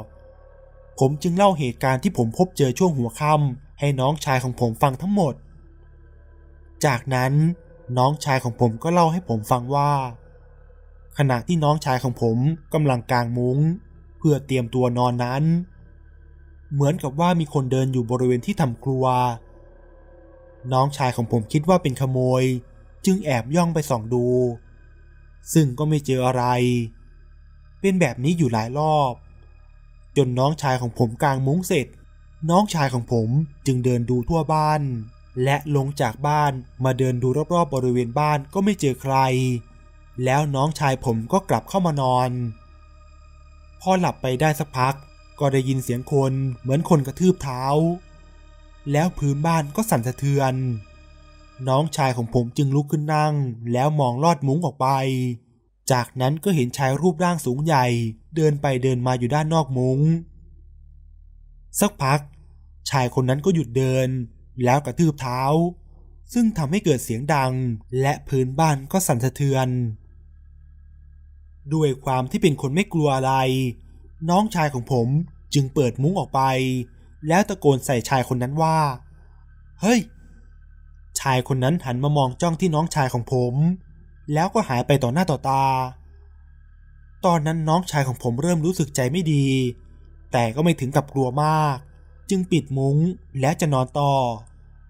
แต่ก็ได้ยินเสียงดังป๊อกๆมาจากด้านบน เสียงเหมือนมีคนเคาะฝาบ้าน น้องชายของผมจึงเปิดมุ้งออกแล้วเดินออกไปดู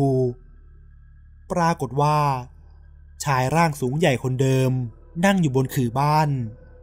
แล้วก็ใช้หัวโขกกับฝาบ้าน และน้องชายของผมจึงร้องตะโกนขึ้นมาเหมือนเดิมว่า เฮ้ย แต่จู่ๆ สิ่งที่ไม่คาดคิดก็เกิดขึ้น เมื่อหัวของชายคนนั้นหลุดลงมา แล้วกลิ้งลงมาหยุดอยู่ตรงหน้า หัวนั้นหันมาจ้องหน้าน้องชายของผมด้วยสายตาที่แข็งกร้าว ดวงตาแดงกำ่ำน้องชายของผมบอกว่า เห็นแบบนั้นก็อยู่ไม่ได้เหมือนกัน จึงรีบวิ่งลงจากบ้าน สตาร์ทรถมอเตอร์ไซค์แล้วขี่หนีกลับบ้านมาแบบไม่คิดชีวิต คืนนั้น น้องชายของผมจึงนอนอยู่ที่ห้องของผม ไม่ยอมกลับไปนอนที่ห้องของตัวเอง เช้าขึ้นมาเราสองคนพี่น้องจึงเล่าเรื่องที่เกิดขึ้นให้พ่อกับแม่ฟัง พ่อรีบไปที่นาเพื่อไปดูข้าวเปลือกที่ตากไว้ เพราะกลัวว่าข้าวจะหาย แต่ผมกับน้องต่างก็พูดเป็นเสียงเดียวกันว่า ผีดุขนาดนั้นไม่มีใครกล้ามาขโมยข้าวหรอก แม่จึงเล่าให้เราฟังว่า ตอนที่แม่ไปบ้านนาเวลากลางวัน ก็เคยเจอเหตุการณ์แปลกๆ แต่ไม่ได้น่ากลัวเหมือนกับที่เราสองคนพี่น้องเจอ แม่เล่าว่า บ่อยครั้งที่แม่กำลังทำครัวอยู่ แล้วพื้นบ้านยวบยาบ เหมือนมีคนเดินอยู่บนบ้าน แม่ก็คุยด้วย เพราะคิดว่าเป็นพ่อ แต่ก็ไม่มีเสียงตอบกลับ แม่จึงชะโงกหน้าไปดู แต่ก็ไม่เห็นใคร อแม่มองออกไปข้างนอก ก็เห็นว่าพ่ออยู่ที่สวนผักบ้าง อยู่ในทุ่งนาบ้าง จนพักหลังๆ แม่เริ่มชิน พอได้ยินเสียงคนเดินหรือพื้นยวบยาบ แม่จะไม่ทักก่อน รอให้ได้ยินเสียงพ่อพูด แม่จึงจะเอ่ยปากคุยด้วย มีอยู่ครั้งหนึ่ง แม่นอนหลับอยู่ในบ้านหลังนั้นช่วงเวลากลางวัน แม่ฝันเห็นผู้ชายรูปร่างสูงใหญ่ มายืนจ้องแม่ที่นอนหลับอยู่ ในฝันนั้นแม่รู้สึกกลัวมาก พยายามจะลุกหนีแต่ก็ลุกไม่ขึ้น แล้วชายคนนั้นก็พุ่งเข้าใส่แม่จนแม่สะดุ้งตื่นขึ้นมา เหงื่อออกเต็มมือเต็มหน้า แม่จึงรีบวิ่งลงไปหาพ่อที่สวน แล้วเล่าความฝันให้พ่อฟัง พ่อก็ได้แต่บอกว่าไม่มีอะไรเป็นแค่ความฝัน จากนั้นแม่ก็ไม่เคยนอนหลับที่บ้านนาอีกเลย ส่วนพ่อของผมเป็นคนเดียวที่ไม่เคยเจออะไรที่บ้านหลังนั้น อาจเป็นเพราะเวลาไปนา พ่อจะใช้เวลาอยู่ที่นาที่สวนมากกว่าอยู่บนบ้าน พ่อจึงไม่ได้เจออะไรแปลกๆที่อยู่ในบ้าน หลังจากนั้นน้องชายของผมก็เป็นไข้อยู่นานเป็นอาทิตย์ อีกทั้งเส้นผมของน้องชายก็ยังร่วงมาก จนบางอย่างเห็นได้ชัด แม่บอกว่านี่แหละ อาการที่เขาเรียกกันว่า จับไข้หัวโกรน และก็ไม่มีใครรู้ ว่าผีผู้ชายรูปร่างสูงใหญ่ ที่ผมกับน้องชายของผมเห็นนั้นเป็นใคร แล้วทำไมถึงต้องมาหลอกพวกเรา แต่ที่แน่ ๆ คือไม่มีใครกล้าไปนอนที่บ้านนาในเวลากลางคืน แม้แต่พ่อกับแม่เองก็ต้องรีบกลับเข้ามาที่บ้านในหมู่บ้าน ก่อนพระอาทิตย์จะตกดิน และนี่ก็คือเรื่องราวทั้งหมดครับ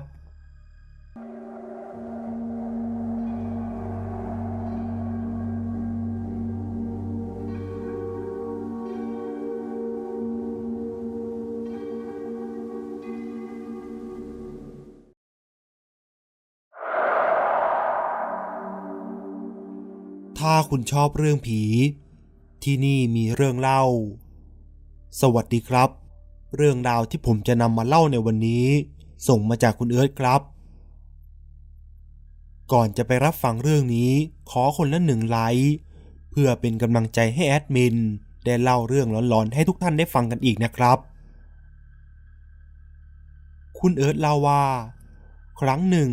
ผมเคยมีประสบการณ์ที่ไม่ดีนัก เกี่ยวกับการเข้าใช้บริการห้องซาวน่าในโรงแรมระดับ 3-4 ดาว ซึ่งในตอนนั้นผมมีความเชื่อ ว่าโรงแรมที่เรียกได้ว่าเป็นโรงแรมหรูจะช่วยลดความเสี่ยงในการเจอผี และแน่นอนว่าผมคิดผิด โดยปกติแล้ว เวลาที่ผมกับแม่ไปบ้านยายที่ต่างจังหวัด เรามักจะอยู่ที่นั่นกันนานเป็นสัปดาห์ และทุกครั้งที่ไปบ้านยาย ผมจะไปใช้บริการห้องซาวน่าของโรงแรมแห่งหนึ่ง ซึ่งอยู่ไม่ไกลจากบ้านยายนัก ตอนนั้นผมไปอยู่ที่บ้านยายได้ประมาณสองสาวันแล้ว ผมจึงออกไปใช้บริการห้องซาวน่าที่โรงแรมเหมือนเคย แต่หน่าแปลกที่วันนั้นไม่ค่อยมีแขกเข้ามาใช้บริการมากนัก และทุกคนก็กลับกันเร็วมาก ทำให้ผมกลายเป็นลูกค้าเพียงคนเดียวที่ยังคงหลงเหลืออยู่ ด้วยความคุ้นเคยกับสถานที่ และไม่ได้นึกถึงเรื่องราวของความน่ากลัวใด ๆ เลย ผมจึงออกจากห้องสาวนาแล้วมานั่งแช่อ่างจากุชิต่อ ต้องบอกว่าบรรยากาศรอบข้างตัวผมในตอนนั้น เงียบสงัดและหวังเวง จากที่ผมไม่ได้คิดอะไร ในใจผมก็เริ่มวันๆขึ้นมาบ้าง เพราะบรรยากาศมันชวนให้คิด แต่ก็ด้วยความงกเสียดายค่าบริการ รู้สึกว่าตัวเองยังใช้บริการได้ไม่คุ้มค่ากับเงินที่เสียไป จึงต้องพยายามข่มความกลัวเอาไว้ ในระหว่างที่ผมกำลังแช่น้ำอยู่ในอ่างจากุชิพร้อมกับคิดอะไรเพลินๆอยู่นั้น สายตาของผมก็เหลือบไปเห็นขาของคน เดินผ่านเข้าไปในห้องสาวน่ามันจึงทำให้ผมรู้สึกอุ่นใจขึ้นมาบ้าง สักพักหนึ่ง ผมก็รู้สึกเหมือนกับว่า ตัวเองกำลังถูกจ้องมองอยู่ ผมจึงมองไปทางที่ผมรู้สึกว่ากำลังมีคนจ้องมองผม แล้วผมก็เห็นผู้หญิงสาววัยรุ่นคนหนึ่ง ซึ่งอยู่ในสภาพนุ่งผ้าเช็ดตัวสีขาวผืนเดียว ในลักษณะกระโจมอกนั่งอยู่ในห้องสาวหน้า ที่ผมแปลกใจมากก็คือทำไมหญิงสาวคนนั้นถึงไม่ปิดประตูห้องสาวหน้า แต่ถ้าคิดในอีกแง่มุมหนึ่ง คือเธออาจจะเปิดเพื่อระบายความร้อนก่อนก็ได้ แล้วจู่ๆผมก็รู้สึกขุนหัวลุกขึ้นมาโดยอัตโนมัติ เมื่อผมสังเกตเห็นว่าหญิงสาวคนนั้นที่นั่งอยู่ในห้องสาวหน้า ซึ่งอยู่ตรงหน้าของผมในตอนนี้ เธอไม่มีขา ผมจ้องมองไปที่เธอด้วยความตกใจ และไม่แน่ใจในสิ่งที่เห็นอยู่ต่อหน้า ผมจ้องมองอยู่นานพอสมควร จนแน่ใจแล้วว่าเธอไม่ใช่คนแน่ๆ และก็ดูเหมือนว่า หญิงสาวคนนั้นจะรู้ตัวว่าผมเห็นสิ่งผิดปกติในร่างกายของเธอ เธอแสยะยิ้มให้กับผม แล้วร่างของเธอก็หายไป ซึ่งหายไปต่อหน้าต่อตาของผมด้วย ตามมาด้วยเสียงร้องไห้ปริศนาที่ดังก้องอยู่ภายในห้อง ผมรีบขึ้นจากอ่าง วิ่งหน้าตาตื่นออกไปที่เคาน์เตอร์ เพื่อไปหาพนักงาน พนักงานประจำเคาน์เตอร์เห็นผมวิ่งหน้าตาตื่นมาก็ตกใจ แต่คำถามแรกที่พนักงานคนนั้นถามผม พี่เห็นอะไรหรอครับ ผมจึงไม่ได้ตอบอะไร แต่ให้พนักงานพาไปเอาของในตู้ล็อกเกอร์ ในตอนแรกพนักงานปฏิเสธที่จะไปกับผม โดยอ้างว่าไม่มีใครเฝ้าเคาน์เตอร์ แต่ผมคะยั้นคะยอจนพนักงานนั้นยอมไปด้วย ผมรีบเปลี่ยนเสื้อผ้า แล้วรีบออกมาจากสถานที่แห่งนั้นให้โดยเร็ว ที่น่าแปลกอีกอย่าง คือพนักงานที่ประจำอยู่เคาน์เตอร์คนนั้น ตามผมลงมาด้วย ผมจึงแอบแซวไปว่า อ้าว ไม่ต้องอยู่เฝ้าเคาน์เตอร์แล้วหรอ พนักงานคนนั้นได้แต่ยิ้มเจือนๆให้กับผม พอกลับมาถึงบ้าน ผมก็เล่าเรื่องที่ผมไปเจอมาที่โรงแรมให้แม่กับยายฟังผมจึงได้รับรู้ถึงประวัติความเป็นมา ที่อาจจะเกี่ยวข้องกับดวงวิญญาณของหญิงสาวที่ผมได้พบเห็น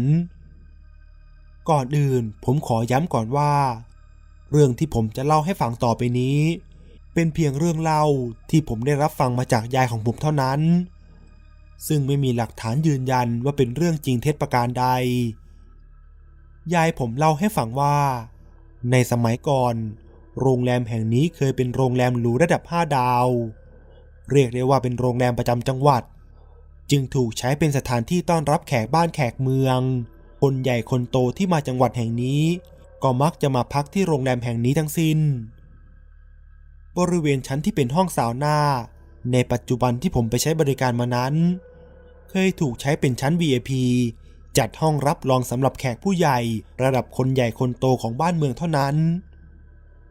ชั้นนั้นไม่ได้เปิดให้บริการแก่คนทั่วไป ว่ากันว่า สมัยก่อนจะมีการจัดหาเด็กสาวมาคอยให้บริการแขก VIP ด้วย ซึ่งแน่นอนว่า มีทั้งเด็กสาวที่สมัครใจและก็ไม่สมัครใจ เคยมีข่าวเล็ดลอดออกมาว่า มีเด็กสาวบางคนที่มาเป็นหญิงบริการเสียชีวิต ณสถานที่แห่งนั้นด้วย แต่ไม่มีใครรู้สาเหตุที่แน่ชัดของการเสียชีวิต ผมจึงคาดเดาเอาเอง จากเรื่องที่ยายเล่าให้ฟังว่า วิญญาณของหญิงสาวที่ผมเห็น อาจจะเป็นหญิงสาวที่เคยเสียชีวิตณที่แห่งนั้นก็ได้ เช้าวันต่อมา ผมจึงตักบาตรทำบุญ อุทิศส่วนกุศลให้วิญญาณของหญิงสาวที่ผมได้พบเจอ นั่นเป็นครั้งแรกในชีวิตผมที่ผมได้เจอผีแบบเป็นตัวเป็นตน แน่นอนว่า ผมไม่เข้าไปใช้บริการที่โรงแรมแห่งนั้นอีกเลย และหลังจากนั้น ผมก็กลายเป็นคนกลัวห้องสาวหน้า จากประสบการณ์การเจอผีในครั้งนั้นทำให้เวลาที่ผมต้องเดินทางไปต่างจังหวัด และต้องไปพักตามโรงแรมต่างๆ ผมจะหลีกเลี่ยงการไปใช้บริการพื้นที่ส่วนกลางเพียงคนเดียว แต่เมื่อเวลาผ่านไป ความกลัวจากประสบการณ์ในครั้งนั้นก็เริ่มเลือนราง ผมเริ่มกลับมาใช้ชีวิตได้ตามปกติ เริ่มกล้าที่จะอยู่ลำพังตัวคนเดียว ในสถานที่ที่ไม่คุ้นชิน กระทั่งช่วงเทศกาลส่งท้ายปีเก่าต้อนรับปีใหม่ของปีหนึ่ง ผมกับเพื่อนๆ นัดกันไปเขาดาวที่เกาะแห่งหนึ่ง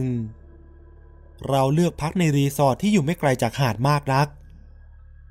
บรรยากาศของสถานที่พักสวยงาม และน่าอยู่จนไม่มีความคิดเกี่ยวกับเรื่องน่ากลัวเลยผมกับเพื่อน พักอยู่ที่รีสอร์ทแห่งนั้นเป็นเวลา 4 วัน 3 คืน คืนที่ 1 และคืนที่ 2 เหตุการณ์ปกติดีทุกอย่าง ผมและเพื่อนๆ ปาร์ตี้สังสรรค์กันอย่างสนุกตามภาษาพวกเรา จนกระทั่งถึงคืนที่ 3 เป็นคืนแห่งการพักผ่อนก่อนเดินทางกลับ จึงไม่มีการดื่มเหมือนช่วงสองคืนที่ผ่านมา พวกเรานั่งกินข้าวเย็น คุยเล่นกันถึงเวลาประมาณสามทุ่มก็แยกย้ายกันเข้านอน ผมได้นอนกับเพื่อนที่ชื่อหนุ่ม เพราะหนุ่มกับผมเป็นชายโสดเพียงสองคนในทริปนี้ คืนนั้นผมนอนหลับไปอย่างรวดเร็ว พูดได้ว่า พอหัวถึงหมอนก็หลับไปเลย คืนนั้นผมฝันว่า มีหญิงสาวคนหนึ่ง รูปร่างผอมบาง สวมเสื้อผ้าสีดำเป็นเสื้อยืดกับกางเกงขาสั้น มานั่งอยู่บนเตียงนอนของผม ในความฝัน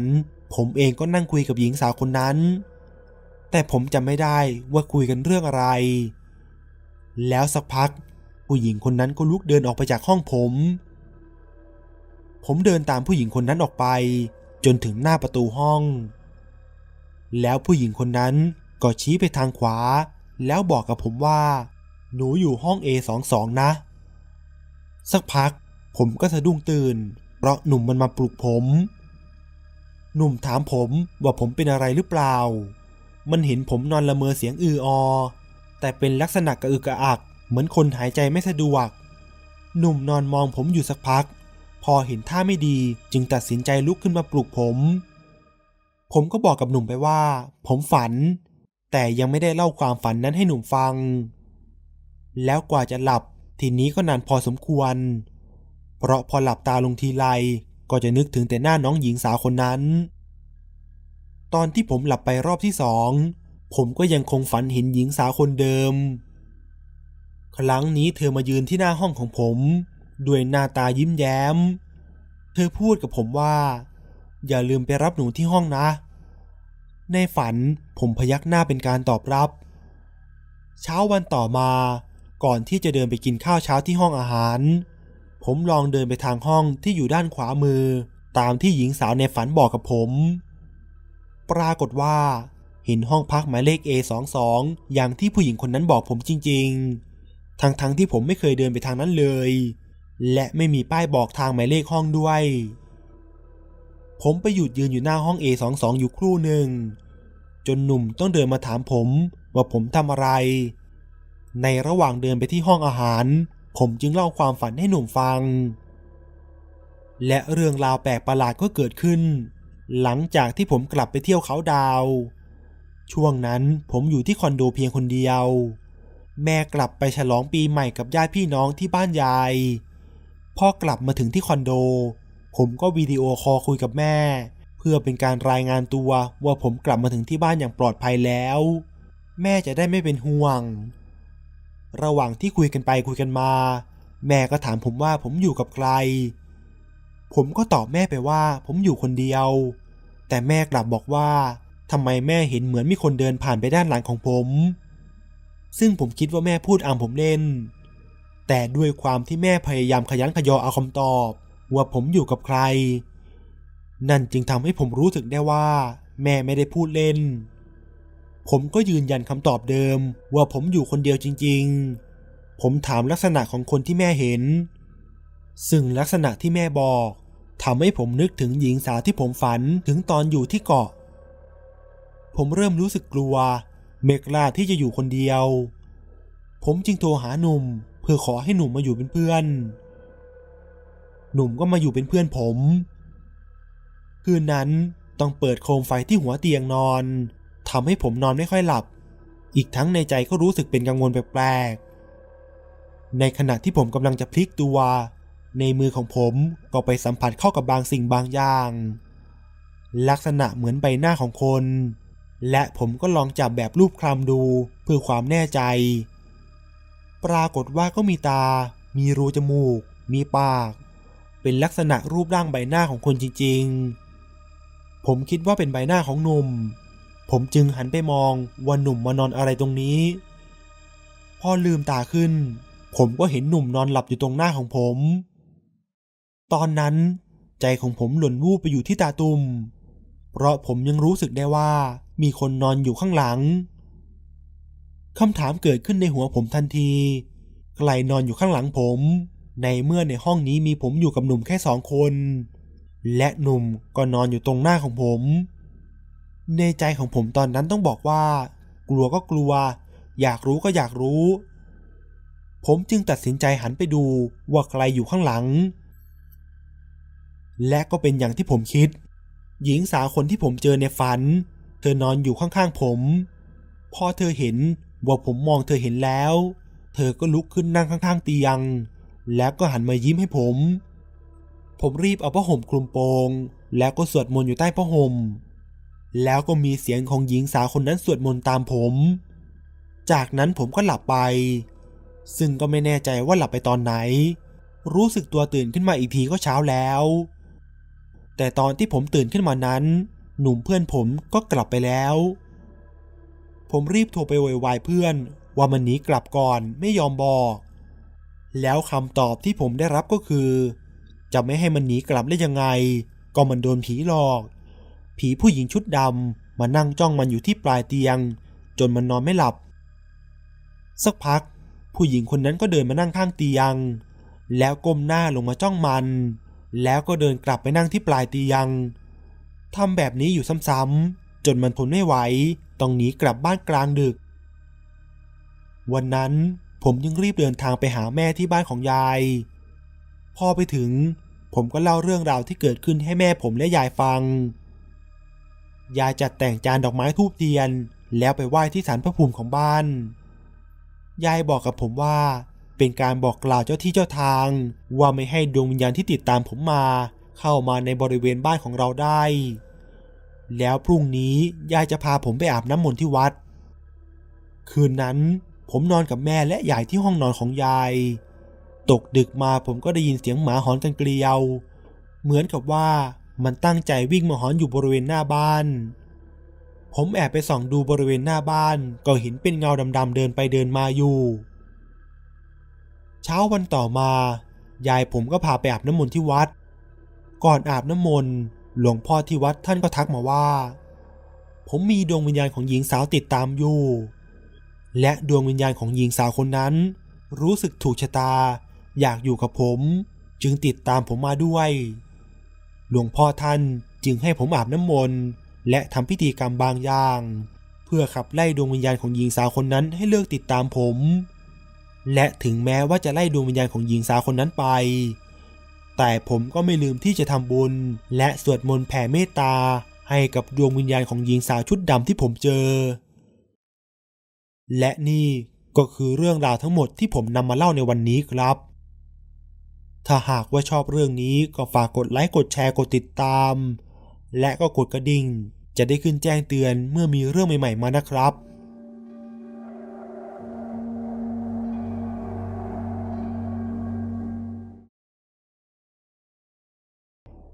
สวัสดีครับ เรื่องราวที่ผมจะนำมาเล่าต่อไปนี้ เป็นเรื่องที่ส่งมาจากคุณพันธ์ครับ ซึ่งเป็นเรื่องที่คุณพันธ์ฟังมาจากการเล่าต่อๆกันมา เกี่ยวกับสะพานในมหาวิทยาลัยที่เขาเรียนอยู่ และเขาก็เคยเจอความอาถรรพ์บนสะพานที่ว่านั้น จนทำให้เขาเชื่อว่า สิ่งที่เขาได้ฟังเรื่องที่เล่าต่อๆกันมานั้น มีส่วนความเป็นจริง ไม่ใช่เป็นเพียงตำนานที่เพียงแต่เล่าให้ฟังเพื่อความบันเทิง หรือแต่งขึ้นมาเพื่อให้สถาบันดูมีความขลังเพียงอย่างเดียวลองมาฟังเรื่องราวความหลอนและความอาถรรพ์เกี่ยวกับสะพานเส้นนี้ ที่หลายคนอาจเคยได้ยินได้ฟังมาบ้างแล้ว แต่ครั้งนี้มาฟังเหตุการณ์ที่ผมพบเจอมาด้วยตัวเองกันบ้างครับ เรื่องเล่าเกี่ยวกับสะพานแห่งนี้ ซึ่งอยู่ใจกลางมหาวิทยาลัยแห่งหนึ่งทางภาคอีสาน ที่ต่างก็ร่ำลือกันในทำนองถึงความน่ากลัวตั้งแต่อดีตจนถึงปัจจุบัน ซึ่งในอดีตพื้นที่แห่งนี้เคยเป็นร่องน้ำมาก่อน และต่อมาจึงได้ทำเป็นสะพาน ซึ่งเท่าที่ดูน่าจะเรียกว่าถนนยกระดับเสียมากกว่า โดยสะพานแห่งนี้ถูกสร้างมาพร้อมๆ กับสถาบันศึกษาแห่งนี้เลยก็ว่าได้ และสะพานแห่งนี้ก็ถือเป็นเส้นทางที่ต้องใช้เวลาเดินทางไปตึกเรียน สองข้างทางของสะพานมีต้นไม้รกครึ้ม สร้างบรรยากาศให้น่าชวนหลอนตามคำร่ำลือจริง ๆ ยิ่งเป็นช่วงกลางคืนด้วยแล้ว ด้วยบรรยากาศสองข้างทางทำให้ยิ่งเพิ่มความบังเวง ชวนให้น่าสะพรึงเข้าไปอีก ประวัติพื้นเดิมตรงนี้ ก่อนจะสร้างเป็นมหาวิทยาลัยนั้นออกจะดูน่ากลัวไปสักหน่อย เพราะเขาว่ากันว่า เดิมทีที่ดินผืนนี้เคยเป็นที่ใช้ฝังศพของพวกคอมมิวนิสต์ที่ต่อสู้กับตำรวจและทหารไทยทำให้เกิดการบาดเจ็บล้มตายเป็นจำนวนมาก หรือบางแหล่งข่าวก็บอกว่า เป็นพวกชาวบ้านที่ตายมาจากโรคเรื้อน หรือวัณโรค และแน่นอนว่าศพก็ไม่ได้เอาไปไว้ที่ไหน ก็คงกองรวมไว้ ซึ่งส่วนใหญ่ก็ถูกนำไปฝังเมื่อตรงนั้น จนเมื่อเวลาผ่านไป พื้นที่แห่งนี้ได้มีการก่อตั้งเป็นมหาวิทยาลัยขึ้น และก็ว่ากันว่า คือพื้นที่ตรงที่สร้างเป็นสะพานนี่แหละ ที่สร้างถนนตัดผ่านหลุมฝังศพเก่าพอดีพอดี จะด้วยสาเหตุนี้หรือเปล่าก็ไม่ทราบได้ ระหว่างที่กำลังก่อสร้างถนน โดยเฉพาะตรงสะพานแห่งนี้จึงมักจะมีอุบัติเหตุเกิดขึ้นหลายครั้ง และก็มีอยู่ครั้งหนึ่ง เขาเล่ากันว่า มีช่างที่กำลังทำงานก่อสร้างสะพาน จู่ๆก็เกิดอาการเหม่อลอย พลัดตกลงไปในหลุมที่เขาขุดไว้เพื่อก่อเสา แต่ก็ไม่ถึงกับเสียชีวิต เพียงแต่ได้รับบาดเจ็บอาการสาหัส จนรักษาอยู่หลายเดือนกว่าจะหาย พอหายแล้วก็กลายเป็นคนเสียสติ เที่ยวเดินพูดคนเดียวว่า มีแต่คนตาย มีแต่คนตายเต็มไปหมด พอมีคนถามว่าคนตายที่ไหน แล้วแกก็บอกว่า คนตายที่สะพานเพิ่งสร้าง ใครอย่าเข้าไปนะ มันกำลังชวนคนไปอยู่กันเยอะๆ ซึ่งบางคนก็เชื่อ บางคนก็ไม่เชื่อ ซึ่งเรื่องแบบนี้ก็แล้วแต่ความเชื่อของแต่ละบุคคล เพราะแต่ละคนก็มีประสบการณ์ที่เจอมาไม่เหมือนกัน และอีกรายที่เขาร่ำลือกันหนาหู ก็เรื่องอุบัติเหตุเกี่ยวกับรถของทีมช่าง ที่มีหนึ่งในนั้นพูดเชิงท้าทาย ในเรื่องของวิญญาณผู้ตายที่บริเวณนั้น จนถึงตอนที่พากันนั่งรถขากลับบ้าน แล้วรถไปเกิดอุบัติเหตุระหว่างทาง จนทำให้มีผู้เสียชีวิตหลายคน และหนึ่งในนั้นก็เป็นคนที่พูดท้าทายนั่นเอง และสภาพศพก็น่าสยดสยองยิ่งนัก จากเรื่องนี้จึงเป็นที่มาของเรื่องเล่าที่สุดสะพรึงที่สุดก็ว่าได้ ซึ่งนอกจากเรื่องอุบัติเหตุที่เกิดขึ้นแล้ว ยังแถมพ่วงมาด้วยการพบเห็นบางสิ่ง ที่แปลก หรือพูดกันง่าย ๆ ก็คือพวกสัมภเวสีที่มาในสภาพร่างกายไม่สมบูรณ์ มาปรากฏกายอยู่ตรงจุดที่สร้างสะพานให้คนงานที่ก่อสร้างสะพานเห็นอยู่หลายต่อหลายครั้ง แม้กระทั่งปัจจุบันที่ทางมหาวิทยาลัย และสะพานสร้างเสร็จมานานแล้ว แต่ก็ยังมีอุบัติเหตุเกิดขึ้นอยู่อีกหลายต่อหลายครั้งด้วยกัน ซึ่งก็ไม่รู้ว่าจะเกี่ยวกันหรือเปล่า และบางทีก็ถึงขั้นสาหัสจนถึงขั้นเสียชีวิตเลยก็มี มีอยู่ข่าวหนึ่งซึ่งทำให้มหาวิทยาลัยดังมากในช่วงนั้น คือเคยเกิดอุบัติเหตุสยดสยอง เมื่อหนุ่มสาวคู่หนึ่งขับรถมอเตอร์ไซค์มาด้วยความเร็ว แล้วก็เกิดมีผู้ไม่หวังดีแอบเอาลวดสลิงไปขึงตรงช่วงกลางสะพานเอาไว้ มีผลทำให้คอผู้หญิงที่ซ้อนท้ายมาขาดกระเด็น แต่ผู้ชายที่เป็นคนขับนั้นไม่เป็นอะไร มารู้ตัวอีกทีก็ตอนจอดรถที่ปั๊มเพื่อแวะเติมน้ำมัน และก็เห็นพนักงานในปั๊มพากันวิ่งอย่างแตกตื่น พอหันมาเห็นอีกที ผู้ชายคนขับมอเตอร์ไซค์ก็แทบช็อก เป็นลมหมดสติล้มลงตรงนั้น มาถึงเรื่องที่อาจารย์เล่าให้ผมฟัง ตอนที่แกเพิ่งย้ายเข้ามาสอนที่นี่ใหม่ๆ ในขณะที่แกขับรถออกจากมหาวิทยาลัย ซึ่งในตอนนั้นเป็นเวลาดึกพอสมควร เป็นเวลาประมาณสี่ทุ่มเห็นจะได้ ระหว่างทางก็เปิดวิทยุฟังเพลงไปตลอดทาง จนรถวิ่งผ่านมาใกล้ถึงสะพาน จู่ๆ วิทยุในรถก็ดับไปเฉย แกก็เลยปิดวิทยุและก็ลองเปิดใหม่อีกครั้ง ซึ่งปรากฏว่า ทีนี้ก็ได้ยินเสียงเพลงที่ใช้เปิดในงานศพแทน จนอาจารย์ท่านนั้นถึงกับงงเอามากๆ ก็เลยปิดวิทยุไปเพื่อตัดปัญหา และเมื่อรถวิ่งไปเรื่อยๆ แสงไฟหน้ารถก็ส่องไปข้างหน้า เกิดเห็นเป็นคนกลุ่มหนึ่งเดินอยู่บนสะพาน ก่อนที่รถของแกเองจะดับไปสตาร์ทเท่าไหร่ก็สตาร์ทไม่ติด และเมื่อคนกลุ่มนั้นเดินเข้ามาใกล้ จนเห็นแน่ชัดว่าคนกลุ่มที่เดินเข้ามานั้น เป็นเหมือนคนรุ่นโบราณ เพราะดูจากการแต่งตัวมีทั้งหญิงและชาย และที่ทำให้หลอนจนแทบช็อกนั่นก็คือ คนกลุ่มนั้นมีแต่แผลที่มีทั้งเลือดและหนองเต็มไปหมด คล้ายๆกับคนที่เป็นโรคเรื้อนขั้นรุนแรง แต่กลุ่มคนพวกนั้นก็เดินผ่านไปเหมือนคนปกติทั่วไป ที่ไม่มีอาการเจ็บปวดอย่างใด จนมีอยู่คนหนึ่ง เดินกระเพกกระเพกลากเท้าเข้ามาช้าๆ จนอาจารย์ในขณะนั้น แทบจะภาวนาให้เขารีบเดินผ่านไปไวๆเสียที เพราะไม่ว่าใครหากตกอยู่ในสถานการณ์ที่เลวร้ายแบบนั้น ก็คงจะมีความรู้สึกเดียวกัน ดันก็คือเหมือนถูกกดดันด้วยหัวใจที่เต้นแทบไม่เป็นจังหวะ พอคนคนนั้นเขาเดินมาถึงรถ ก็หยุดเดินแล้วก็จ้องมองเข้าไปในกระจก จนอาจารย์แกต้องหลับตาและก็หันหน้าไปทางอื่น ตอนนั้นอาจารย์ก็บอกว่า นึกถึงแต่ชื่อของพ่อแม่และปู่ย่าตายาย บรรพบุรุษที่เสียชีวิตไปแล้ว ให้ช่วยลูกหลานคนนี้ ผ่านพ้นช่วงเวลาอันเร็วร้ายนี้ไปให้ได้โดยเร็วด้วยเถิด แล้วเขาก็ผละจากตัวรถแล้วก็เดินไปข้างหน้าต่อไป สักพัก พอคนเหล่านั้นเดินผ่านไปหมดทุกคนแล้ว อาจารย์ก็ลองสตาร์ทรถอีกครั้ง ซึ่งรถก็สตาร์ทติดอย่างน่าประหลาด ซึ่งเหตุการณ์ในคืนนั้น ถึงกับทำให้อาจารย์ท่านนั้น ถึงกับต้องหวาดกลัวจนจับไข้มาสอนไม่ได้อยู่หลายวัน เพราะอาจารย์แกเป็นอาจารย์ผู้หญิงด้วย เจอเหตุการณ์ความร้อนอย่างสุดสะพรึงขนาดนั้น ไม่กลัวก็แปลกแล้วล่ะครับ ทีนี้ก็มาถึงเรื่องราวที่ผมเองได้เจอมาด้วยตัวเองนั่นก็คือ ตอนนั้นผมเพิ่งเข้าเรียนปีหนึ่ง ยังไม่มีมอเตอร์ไซค์และก็ยังไม่ทันได้รู้เรื่องเล่าเกี่ยวกับความหลอนของสะพานแห่งนี้ และในวันนั้น ผมกับเพื่อนๆในกลุ่มก็นั่งทำธุระกันอยู่จนมืด แต่ยังไม่ถึงกับดึกเท่าไหร่ เพราะเป็นเวลาแค่สามทุ่มกว่าๆเองครับ ในกลุ่มเราก็มีกันทั้งหมด 8 คน ทั้งผู้หญิงและผู้ชาย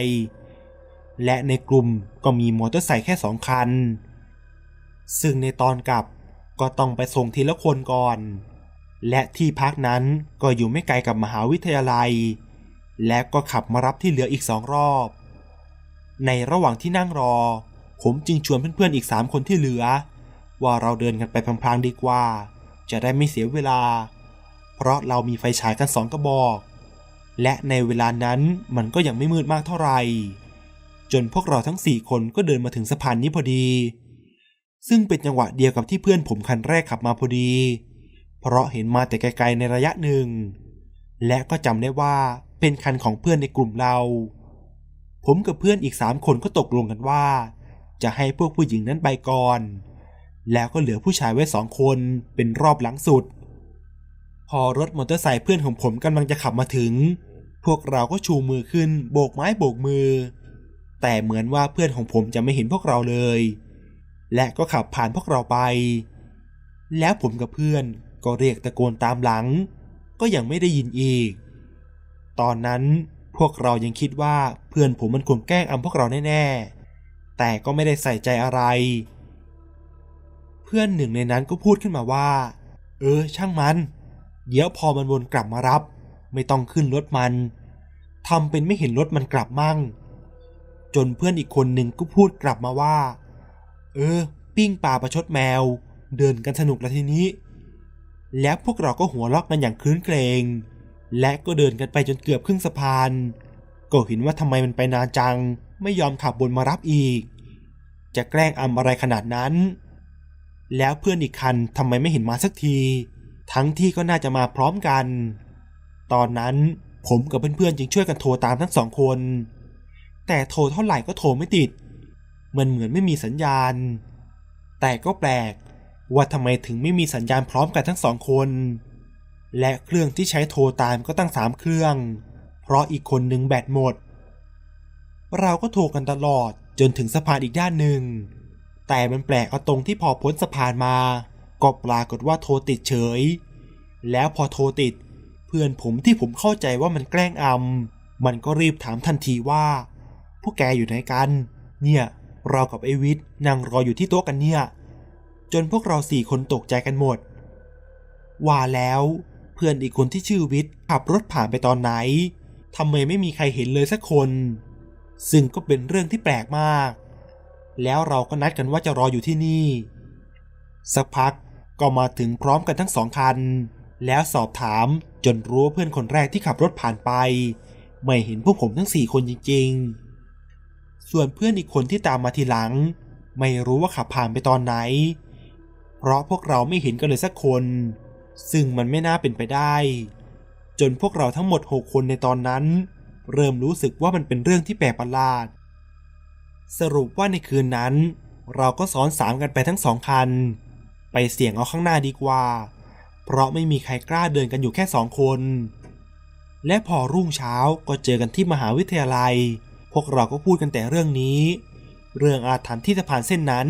กับเหตุการณ์ที่เกิดขึ้นอย่างน่าแปลกประหลาด จนได้รับรู้และได้ฟังเรื่องราวต่างๆ เกี่ยวกับความร้อน และเรื่องเล่าเกี่ยวกับสะพานสีขาวนั้น รวมทั้งเรื่องของอาจารย์ที่ว่าด้วย จนมาถึงเหตุการณ์ครั้งที่สองที่ผมเจอมากับตัว คือผ่านไปอีกปีกว่าตอนนั้นผมมีมอเตอร์ไซค์เป็นส่วนตัวแล้ว มาถึงในคืนนั้น ผมกับเพื่อนก็อยู่ช่วยงานอาจารย์จนดึก แล้วตอนกลับออกจากมหาลัย ผ่านสะพาน ช่วงสะพานด้านแรก ผมก็เห็นนักศึกษาชายหญิงคู่หนึ่ง จอดรถมอเตอร์ไซค์แล้วก็ยืนพิงขอบสะพานจีบกันกระหนุงกระนิง พอผมกับเพื่อนผ่านและก็หันมองสองคนนั้นก็หันมายิ้มให้ผมสองคน ผมจึงพูดกับเพื่อนว่า ดูสิ ดึกป่านนี้แล้วยังกล้าจะจอดรถจีบกันอยู่อีก ไม่กลัวผีหลอกกันหรือไงพูดจบกำลังจะขับถึงสะพานอีกด้านหนึ่ง แต่สิ่งที่ชวนให้ขนหัวลุก คือชายหญิงคู่เดิม มายืนพิงขอบสะพานกันอยู่อีกด้านหนึ่ง ผมก็เลยรีบปิดมอเตอร์ไซค์อย่างเร็ว และเหตุการณ์นี้ก็ผ่านไปนานหลายวัน จนผมได้ไปสืบหาข้อมูลมาว่า เคยมีนักศึกษาชายหญิงที่เสียชีวิตใกล้บริเวณสะพานบ้างหรือเปล่า จนได้ฟังเรื่องเล่าเรื่องหนึ่งมาว่า เรื่องเกิดขึ้นเมื่อประมาณเกือบ 20 ปีที่แล้ว สมัยนั้น สภาพแวดล้อมภายในมหาวิทยาลัยยังดูเป็นป่าอยู่มาก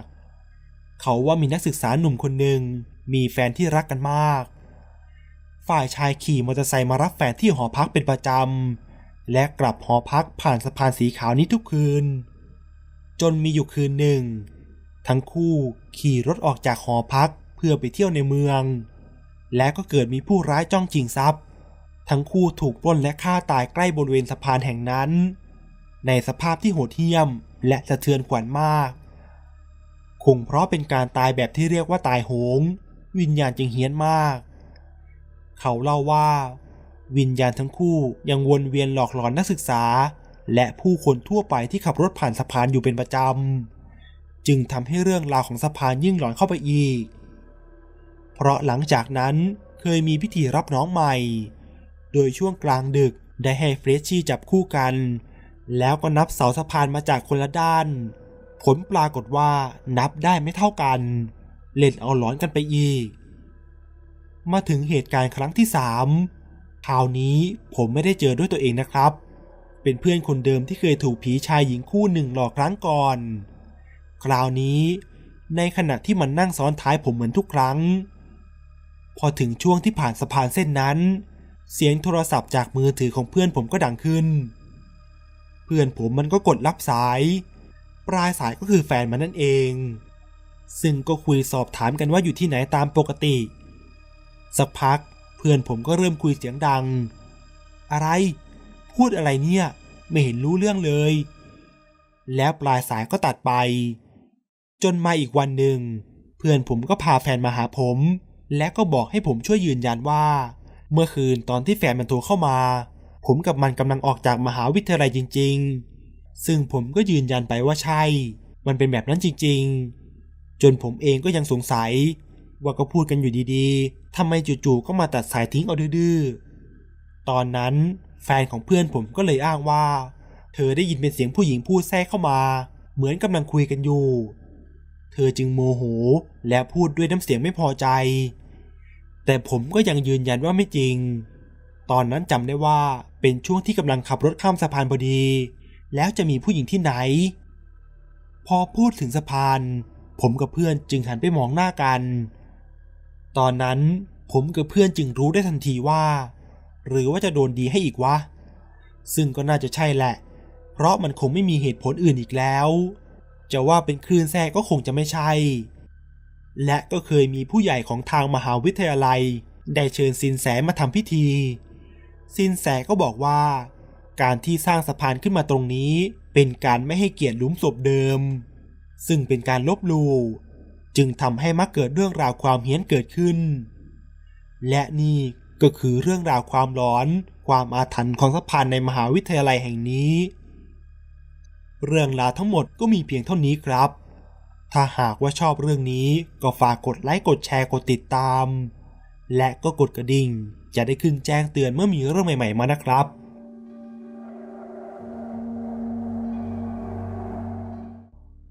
สวัสดีครับ เรื่องราวที่ผมจะนำมาเล่าในวันนี้ ส่งมาจากคุณดาวครับ คุณดาวได้พบเจอกับเหตุการณ์ความน่ากลัวภายในบ้านของตัวเอง คุณดาวเล่าว่า เย็นวันหนึ่งหลังจากเลิกเรียนพอเรากลับมาถึงบ้านเเราเห็นแม่กับป้าสะพ้ายของเรานั่งคุยกันอยู่ แต่ทันทีที่เราเปิดประตูบ้านเข้าไป ทั้งแม่และป้าสะพ้ายก็หยุดคุยกัน แล้วหันมามองที่เราเป็นตาเดียว มันทำให้เรารับรู้ได้ทันทีโดยสัญชาตญาณว่า แม่กับป้าสะพ้ายคงไม่อยากให้เรารับรู้ถึงเรื่องราวในบทสนทนานั้น หลังจากสวัสดีแม่กับป้าสะพ้ายเสร็จแล้ว เราจึงรีบวิ่งขึ้นไปบนห้องนอนของเรา หลังจากวันนั้นผ่านมาประมาณเกือบหนึ่งสัปดาห์ ที่บ้านของเราก็เริ่มมีเหตุการณ์แปลกๆเกิดขึ้น เริ่มจากในคืนหนึ่ง หลังจากที่ทุกคนขึ้นห้องนอนบนชั้นสองกันหมดแล้ว คืนนั้นก่อนจะเข้านอน เรารู้สึกหิวน้ำมาก ถือเป็นคราวซวยของเราเลยก็ว่าได้ เพราะน้ำดื่มในขวดที่เราเตรียมไว้สำหรับดื่มบนห้องนอนหมดพอดี เราจึงเดินลงมาดื่มน้ำในตู้เย็นชั้นล่าง ซึ่งตู้เย็นของบ้านเรานั้นจะตั้งอยู่ตรงบันไดทางขึ้นชั้นสองของบ้านพอดี ในระหว่างที่เรากำลังดื่มน้ำอยู่นั้น เราได้ยินเสียงเด็กทารกร้องไห้ เสียงนั้นดังอูแวะอูแวะแต่เป็นลักษณะคล้ายกับเสียงแมวที่ร้องเหมือนเสียงเด็ก เราคิดว่าอาจจะมีแมวหลงเข้ามาในบ้าน เสียงที่เราได้ยินนั้นดังมาจากทางหลังบ้าน ด้วยความสงสัยและเป็นกังวล กลัวว่าแมวจะถูกขังไว้ในบ้าน เราจึงวางแก้วน้ำลง แล้วเดินหาที่มาของเสียงนั้น เราขออธิบายก่อนว่า บ้านของเราเป็นทาวน์เฮาส์หน้าแคบ แต่จะลึกลงไปทางหลังบ้าน ด้านหน้าเป็นห้องโถงสำหรับนั่งเล่น กลางบ้านจะเป็นบริเวณวางตู้เย็น และอุปกรณ์ชงกาแฟ ถัดไปนั้นจะเป็นห้องน้ำและห้องครัว และหลังบ้านจะเป็นลานโล่งๆสำหรับซักผ้า เราเปิดไฟไล่ไปเรื่อยๆ จนถึงห้องครัว ในขณะที่เรากำลังจะเปิดประตูหลังบ้านออกไปนั้น จู่ๆประตูห้องน้ำก็ปิดเองเสียงดังปั้ง เราสะดุ้งจนสุดตัว แล้วหันหลังกลับไปมองที่ห้องน้ำจากนั้นไฟก็ดับลงพร้อมกันทั้งบ้าน เสียงเด็กทารกร้องดังมาจากทางห้องน้ำใจเราเต้นแรงไม่เป็นจังหวะ เราได้แต่ยืนนิ่งอยู่กับที่ เพราะมองไม่เห็นบริเวณรอบข้าง เสียงร้องไห้นั้นเงียบลง ตามมาด้วยเสียงลูกบิดประตูห้องน้ำตอนนั้นเราไม่อยากรู้ที่มาของเสียงแล้ว เราตัดสินใจว่าจะวิ่งกลับขึ้นไปบนห้องนอน เพราะเรากลัวมาก ขณะที่เราอาศัยความเคยชินกับสถานที่วิ่งผ่าความมืดไปนั้น เราก็สะดุดเข้ากับอะไรบางอย่าง จนเราล้มลง แต่พอเราหันกลับไปมอง เรากลับเห็นเป็นเด็กทารกคลานอยู่บนพื้น ในระยะห่างจากเราไม่ถึงศอก เด็กคนนั้นจ้องมามองที่เรา หน้าตาเต็มไปด้วยเลือด เราร้องกรีดเสียงดัง เรียกให้คนมาช่วย สักพักไฟก็สว่างขึ้นทั้งบ้าน ทุกคนวิ่งกลูกันลงมาที่ชั้นล่าง พ่อเข้ามาถามเราว่าเป็นอะไร แต่กว่าที่เราจะรวบรวมสติได้ก็ใช้เวลานานพอสมควร เราบอกทุกคนว่าเราถูกผีหลอก ผีเด็กทารกเลือดเต็มหน้า แม่กับป้าสะพ้ยมองหน้ากัน เหมือนกับว่ารู้อะไรบางอย่าง ป้าสะพ้ยจึงตัดบทมาว่า คืนนี้ให้เราไปนอนกับป้าสะพ้ยที่ห้อง และนั่นก็เป็นเหตุการณ์ครั้งแรกที่เราเจอเรื่องน่ากลัวในบ้านของตัวเอง จากเหตุการณ์ครั้งนั้น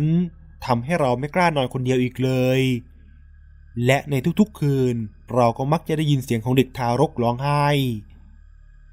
ซึ่งเราเชื่อว่าป้าสะพ้ยของเราก็ได้ยินเช่นกัน เพราะทุกครั้งที่เสียงร้องของเด็กทารกดังขึ้น ป้าสะพ้ยจะหันมามองหน้าเรา แล้วก็ทำท่าทางเหมือนไม่มีอะไรเกิดขึ้น เราเองก็เคยถามขึ้นว่าป้าได้ยินใช่ไหม แต่ป้าสะพ้ยก็ไม่ตอบ และก็มักจะชวนเราคุยเรื่องอื่น เราลืมบอกไปว่า เดิมทีนั้น ครอบครัวของเราอาศัยอยู่ที่บ้านหลังนี้กันแค่สามคนพ่อแม่ลูก บ้านของเราอยู่ใกล้กับมหาวิทยาลัยแห่งหนึ่ง ป้าซึ่งเป็นพี่สะพ้ยของพ่อ มาเรียนต่อในระดับปริญญาโท จึงมาขออาศัยอยู่ด้วยลุงกับป้าสะพ้ยของเราอายุห่างกันเกือบหนึ่งรอบ ปกติแล้ว ลุงของเราจะมารับป้าสะพ้ายกลับบ้านทุกเย็นวันศุกร์เพื่อไปหาลูกชาย ซึ่งตอนนั้นลูกชายของลุงกับป้าเรียนอยู่ประมาณชั้นปหนึ่งอยู่มาวันหนึ่ง เราจำได้ว่า ตอนนั้นป้าสะพ้ายของเรายังไม่กลับจากมหาวิทยาลัย ในขณะที่พวกเรากำลังนั่งดูทีวีกันอย่างพร้อมหน้าพร้อมตา จู่ๆพ่อของเราก็พูดขึ้นมาว่า รู้สึกกันไหม ว่าช่วงนี้บ้านของเรามีอะไรแปลกๆ พอสิ้นสุดคำพูดของพ่อ ไฟในบ้านก็ดับลง เรากระโดดไปนั่งตักแม่โดยอัตโนมัติ เสียงประตูห้องน้ำปิดเองดังปั้ง ซึ่งทำให้เราร้องไห้ออกมา เรารู้สึกได้ว่าแม่เองก็กลัวจนตัวสั่น แต่แม่ก็ใจแข็งปลอบเรา และก็กอดเราเอาไว้ พ่อซึ่งตอนนั้นก็เห็นว่าสถานการณ์ไม่สู้ดีนัก จึงพูดขึ้นมาว่า ออกไปเลยนะ กูเป็นเจ้าของบ้าน กูไม่ต้อนรับ แล้วเสียงเด็กทารกร้องไห้ก็ดังขึ้นเรื่อยๆ พ่อตะโกนด่าแข่งกับเสียงร้องไห้นั้น จนในที่สุดเราก็จำได้ว่าพ่อของเราได้พูดสาปแช่งออกไป เสียงร้องไห้นั้นก็หยุดลง และก็เป็นจังหวะที่ป้าสะพ้ายของเราเปิดประตูเข้ามาในบ้านพอดี ไฟก็กลับมาสว่างขึ้นทั่วทั้งบ้าน ป้าสะพ้ายเห็นพวกเราสามคนพ่อแม่ลูก นั่งกระจุกรวมกันอยู่ที่โซฟาตัวเดียวก็ถามขึ้นมาว่า เกิดอะไรขึ้น ไฟดับเหรอ ตอนขับรถเข้ามาก็เห็นบ้านมืด เราที่ตอนนั้นร้องไห้อยู่ ก็ร้องไห้หนักกว่าเดิมเพราะกลัวมาก แม่ของเราก็เล่าให้ป้าสะพ้ายฟังว่าเกิดอะไรขึ้น เราสังเกตได้ว่า ป้าสะพ้ายมีสีหน้าไม่สบายใจ และเป็นกังวลเป็นอย่างมาก ป้ายืนนิ่ง เหมือนคุณคิดอะไรบางอย่าง ครู่หนึ่งก็บอกกับพวกเราว่า เดี๋ยววันหยุดนี้ป้าจะไม่กลับบ้าน จะพาครอบครัวของเราไปทำบุญเพื่อความสบายใจ แล้วป้าสะพ้ยก็เดินขึ้นห้องนอนไป คืนนั้นเราไปนอนที่ห้องของพ่อกับแม่ แต่เราพยายามข่มตานอนยังไงก็นอนไม่หลับ นึกไปถึงภาพเด็กทารกหน้าโชคไปด้วยเลือด ที่เราเห็นเมื่อไม่กี่วันที่ผ่านมา พร้อมทั้งคำถามที่วนเวียนอยู่ในหัวของเราตลอดเวลาว่า เกิดอะไรขึ้นกับบ้านหลังนี้ บ้านที่เราอยู่มาสิบปี โดยที่ไม่เคยมีเรื่องราวความน่ากลัวเกิดขึ้นเลยแม้แต่วันเดียว จู่ๆทำไมบ้านของเราถึงมีผีเด็กอยู่ในบ้าน เรานอนอยู่ตรงกลางระหว่างพ่อกับแม่ทำให้เรารับรู้ได้ว่า พ่อกับแม่เองก็คงนอนไม่หลับเช่นเดียวกัน เสียงเด็กทารกร้องไห้ และเสียงเปิดปิดประตูห้องน้ำที่ชั้นล่าง ยังคงดังมาให้ได้ยินอยู่เป็นระยะระยะ เราแงนหน้ามองดูนาฬิกาปลุกบนหัวเตียง ซึ่งตัวเลขที่หน้าปัดจะเรืองแสงเมื่ออยู่ในความมืดห้าทุ่มผ่านไปห้าทุ่มครึ่งผ่านไป เที่ยงคืนผ่านไป และก็ตีหนึ่งผ่านไป ตอนนั้นในใจของเราได้แต่ภาวนา อยากจะให้เช้าเร็วๆ จนในที่สุด เราก็เผลอหลับไป เรารู้สึกตัวอีกทีก็ตอนที่แม่ปลุกเราให้ลงไปล้างหน้าแปลงฟัน แล้วไปรอใส่บาตรกับพ่อแม่ที่หน้าบ้าน แน่นอนว่า เรารีบลุกจากเตียงตามแม่ไปอย่างรวดเร็ว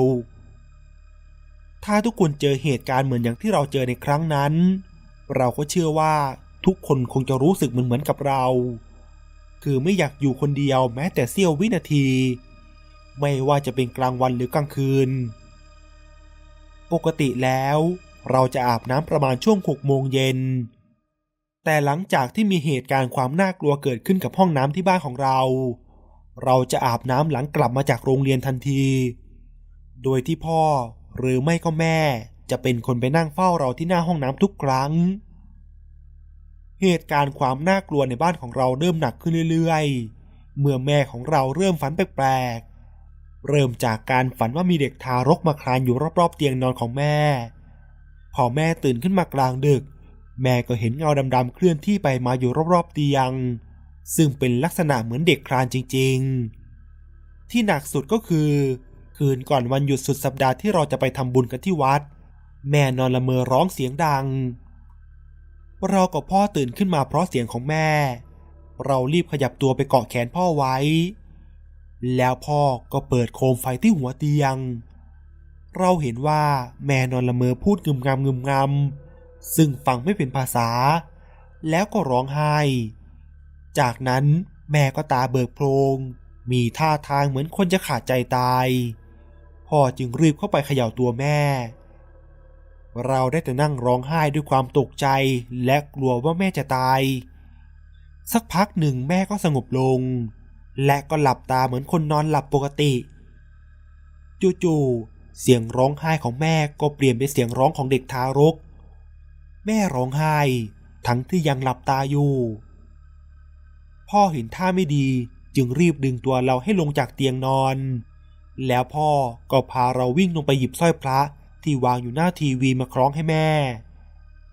ตอนที่เรากับพ่อกลับขึ้นมาบนห้องนั้น แม่นั่งหัวเราะคิกคักอยู่ที่ปลายเตียง แต่ใบหน้าของแม่นั้นเต็มไปด้วยคราบน้ำตา หลังจากที่พ่อนำสร้อยพระไปแขวนที่คอของแม่ แม่ก็ล้มตึงลงบนที่นอน ซึ่งเหมือนคนนอนหลับไปเฉยๆ พ่อกับเราช่วยกันปลุกแม่จนตื่น พอแม่สะดุ้งตื่นขึ้นมานั้นคำแรกที่แม่ถามเรากับพ่อก็คือ แม่ยังไม่ตายใช่ไหม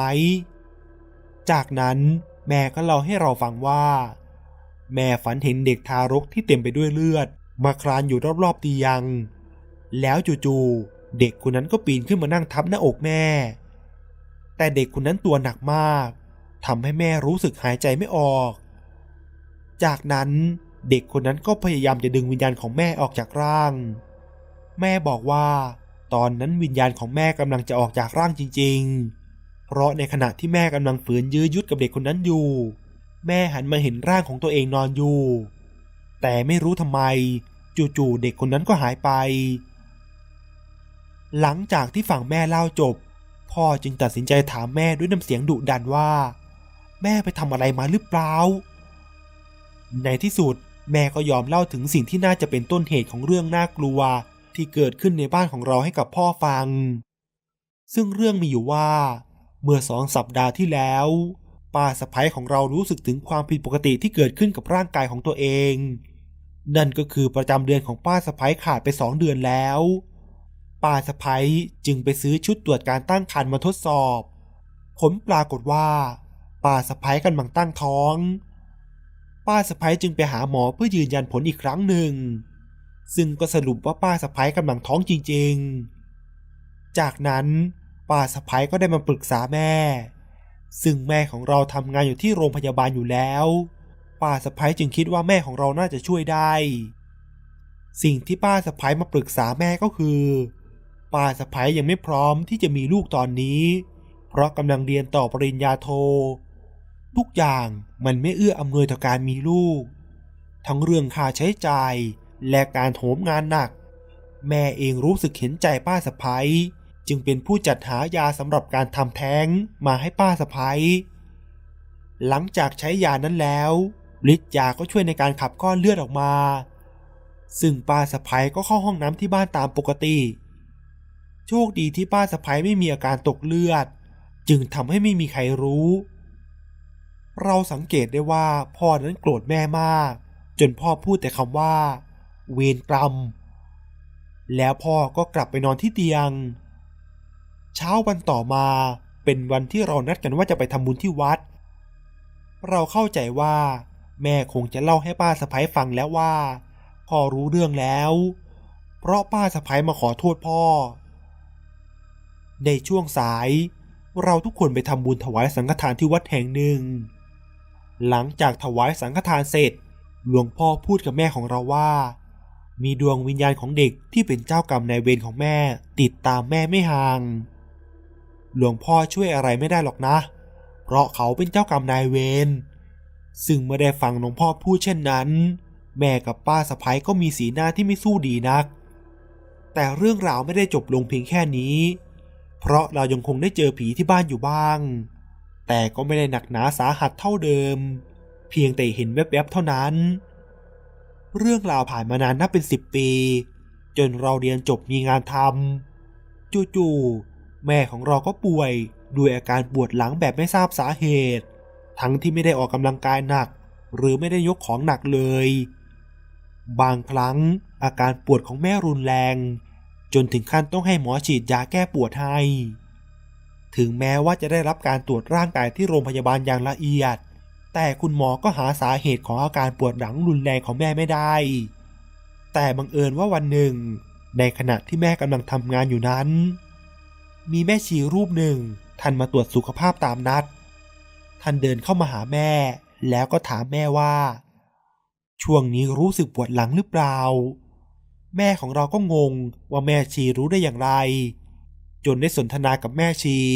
แม่ชีท่านจึงบอกว่า ท่านเห็นว่ามีดวงวิญญาณของเจ้ากรรมนายเวรเกาะหลังแม่อยู่ ให้แม่หาเวลาว่างไปบวชชีพรามหรือแม่ก็ไปถือศีลปฏิบัติธรรม จะได้ช่วยบรรเทาความเจ็บป่วย พอแม่กลับมาที่บ้านก็มาเล่าให้เรากับพ่อฟัง ว่ามีแม่ชีมาทักแบบนี้ทำให้เราต้องไปถือศีลนุ่งขาวห่มขาว ปฏิบัติธรรมเป็นเพื่อนแม่ที่วัดของแม่ชี เราถึงได้รู้ว่า ดวงวิญญาณของเด็กที่จะมาเกิดกับป้าสะพ้ายนั้น เขาถืออาฆาตแม่ของเรามาก เพราะแม่ของเราทำให้เขาไม่ได้เกิด เขาจึงเป็นเจ้ากรรมนายเวรของแม่ เราถามแม่ชีด้วยความสงสัย ว่าทำไมดวงวิญญาณของเด็กคนนั้นถึงไม่ไปตามอาฆาตป้าสะพ้ายแม่ชีจึงอธิบายให้เราเข้าใจ ด้วยคำถามที่ท่านถามเราว่า เรารักแม่หรือไม่ เมื่อเราตอบแม่ชีไปว่า รัก ท่านจึงบอกเราว่าคำตอบนั้นคือคำอธิบาย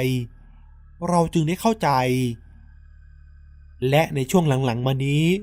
เมื่อมีเวลาว่าง เราก็มักจะพาแม่ไปปฏิบัติธรรมอยู่เสมอ เพื่ออุทิศส่วนกุศลให้กับเจ้ากรรมนายเวรของแม่ ถึงแม้ว่ามันจะลบล้างความผิด ที่แม่ของเราเคยกระทำต่อดวงวิญญาณของเด็กทารกดวงนั้นไม่ได้ แต่ก็ช่วยบรรเทาความอาฆาตนั้นลงได้บ้าง อาการปวดหลังของแม่จึงลดน้อยลง แต่ก็ไม่ได้หายขาดจนเป็นปกติ และนี่ก็คือเรื่องราวทั้งหมดในวันนี้ครับ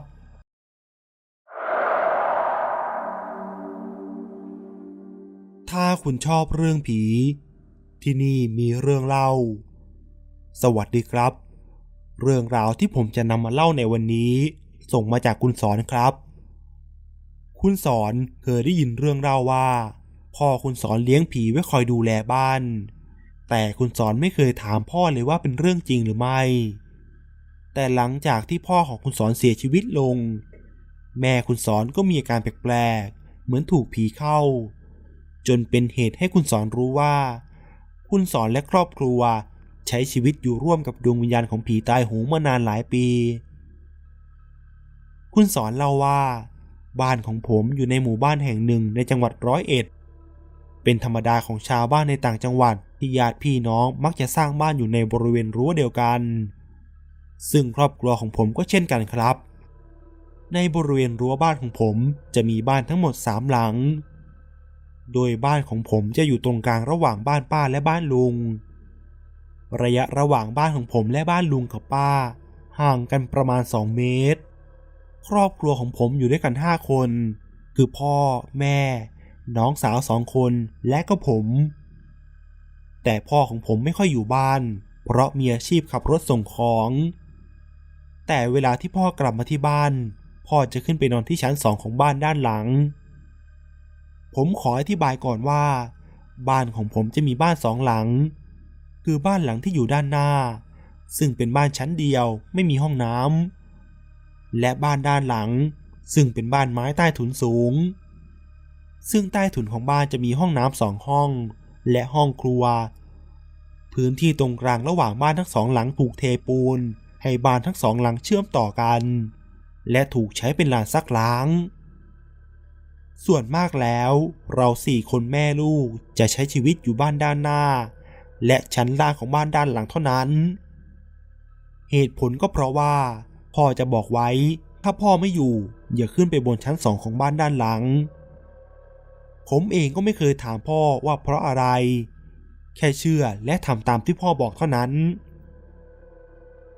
แต่เมื่อผมโตขึ้น ผมก็เริ่มอยากรู้ ว่าทำไมพ่อถึงห้ามไม่ให้พวกเราขึ้นไปที่ชั้นสองและที่ทำให้ผมสงสัยมากกว่านั้นก็เพราะว่า เวลาที่ผมเข้าห้องน้ำตอนดึกๆ ผมมักจะได้ยินเสียงไม้ลั่นเป็นจังหวะ เสียงที่ผมได้ยินนั้น เป็นเสียงพื้นไม้กระดานชั้นสองลั่น เหมือนว่าเกิดจากการเดิน แต่บนชั้นสองไม่มีใครขึ้นไปอยู่แล้ว นอกจากพ่อของผม พอออกจากห้องน้ำจะเดินกลับเข้าบ้านด้านหน้า ผมก็ไม่เคยกล้าหันหลังกลับขึ้นไปมองที่ชั้นสองเลยแม้แต่ครั้งเดียว เพราะผมกลัวว่าจะเจออะไรที่มันน่ากลัว ผมเคยถามแม่ ว่าทำไมเวลาที่ผมเข้าห้องน้ำตอนกลางคืน ผมมักจะได้ยินเสียงคนเดินอยู่บนชั้นสองแม่ก็จะบอกว่าผมหูฝาด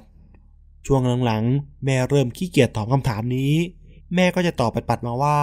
ถ้าอยากรู้ก็ขึ้นไปดูสิ มีอยู่ครั้งหนึ่งที่พ่อกลับมาพักที่บ้าน และพ่อก็ขึ้นไปนอนที่ชั้นสองลำพังเพียงคนเดียว พ่อเช้ามาแม่ก็ให้ผมขึ้นไปปลุกพ่อ ด้วยความอยากรู้เป็นทุนเดิมอยู่แล้ว ว่าบนชั้นสองมีอะไร ตอนที่ขึ้นไปปลุกพ่อ ผมจึงถือโอกาสใช้สายตาสอดส่องไปทั่วบริเวณ เมื่อขึ้นบันไดไปจะเจอพื้นโล่ง มีตู้เก็บหมอน ผ้าห่ม ผนวม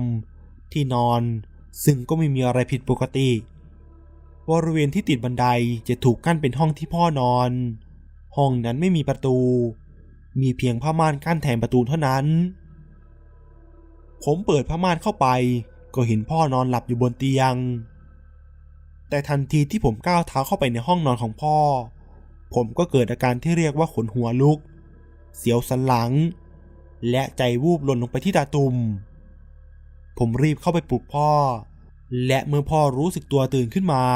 ผมก็รีบออกมาจากห้องนั้นทันที เพราะผมรู้สึกอึดอัดอย่างบอกไม่ถูก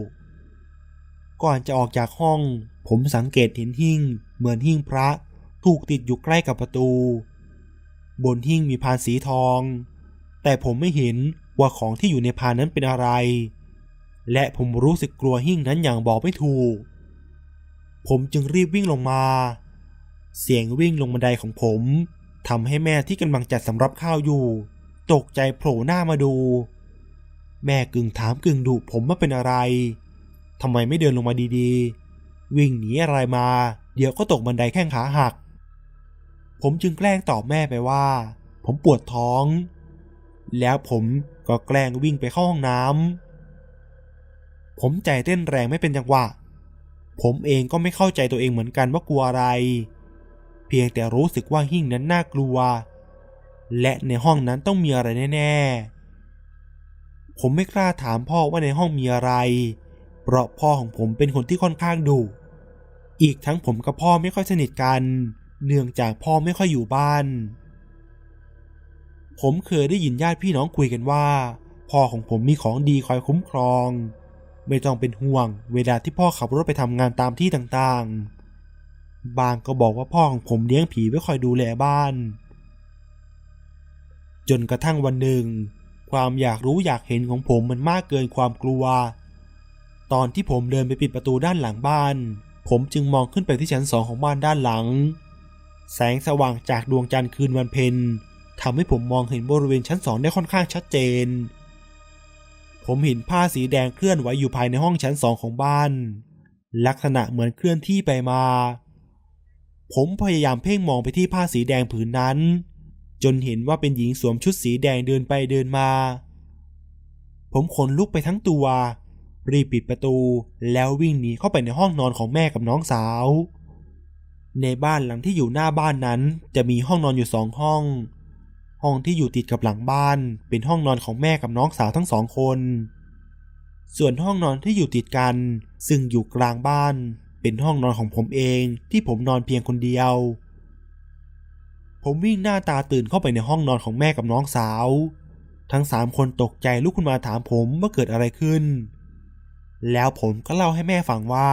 ผมเห็นผู้หญิงชุดแดง เดินอยู่บนชั้นสองของบ้าน แล้วน้องสาวทั้งสองคนก็รีบกระโดดไปนั่งติดกับแม่ แม่ได้แต่ปลอบใจผมว่าผมตาฝาด และให้ผมมานอนในห้องแม่ และนั่นก็เป็นเหตุการณ์ครั้งแรกที่ผมเห็นผี หลังจากวันนั้น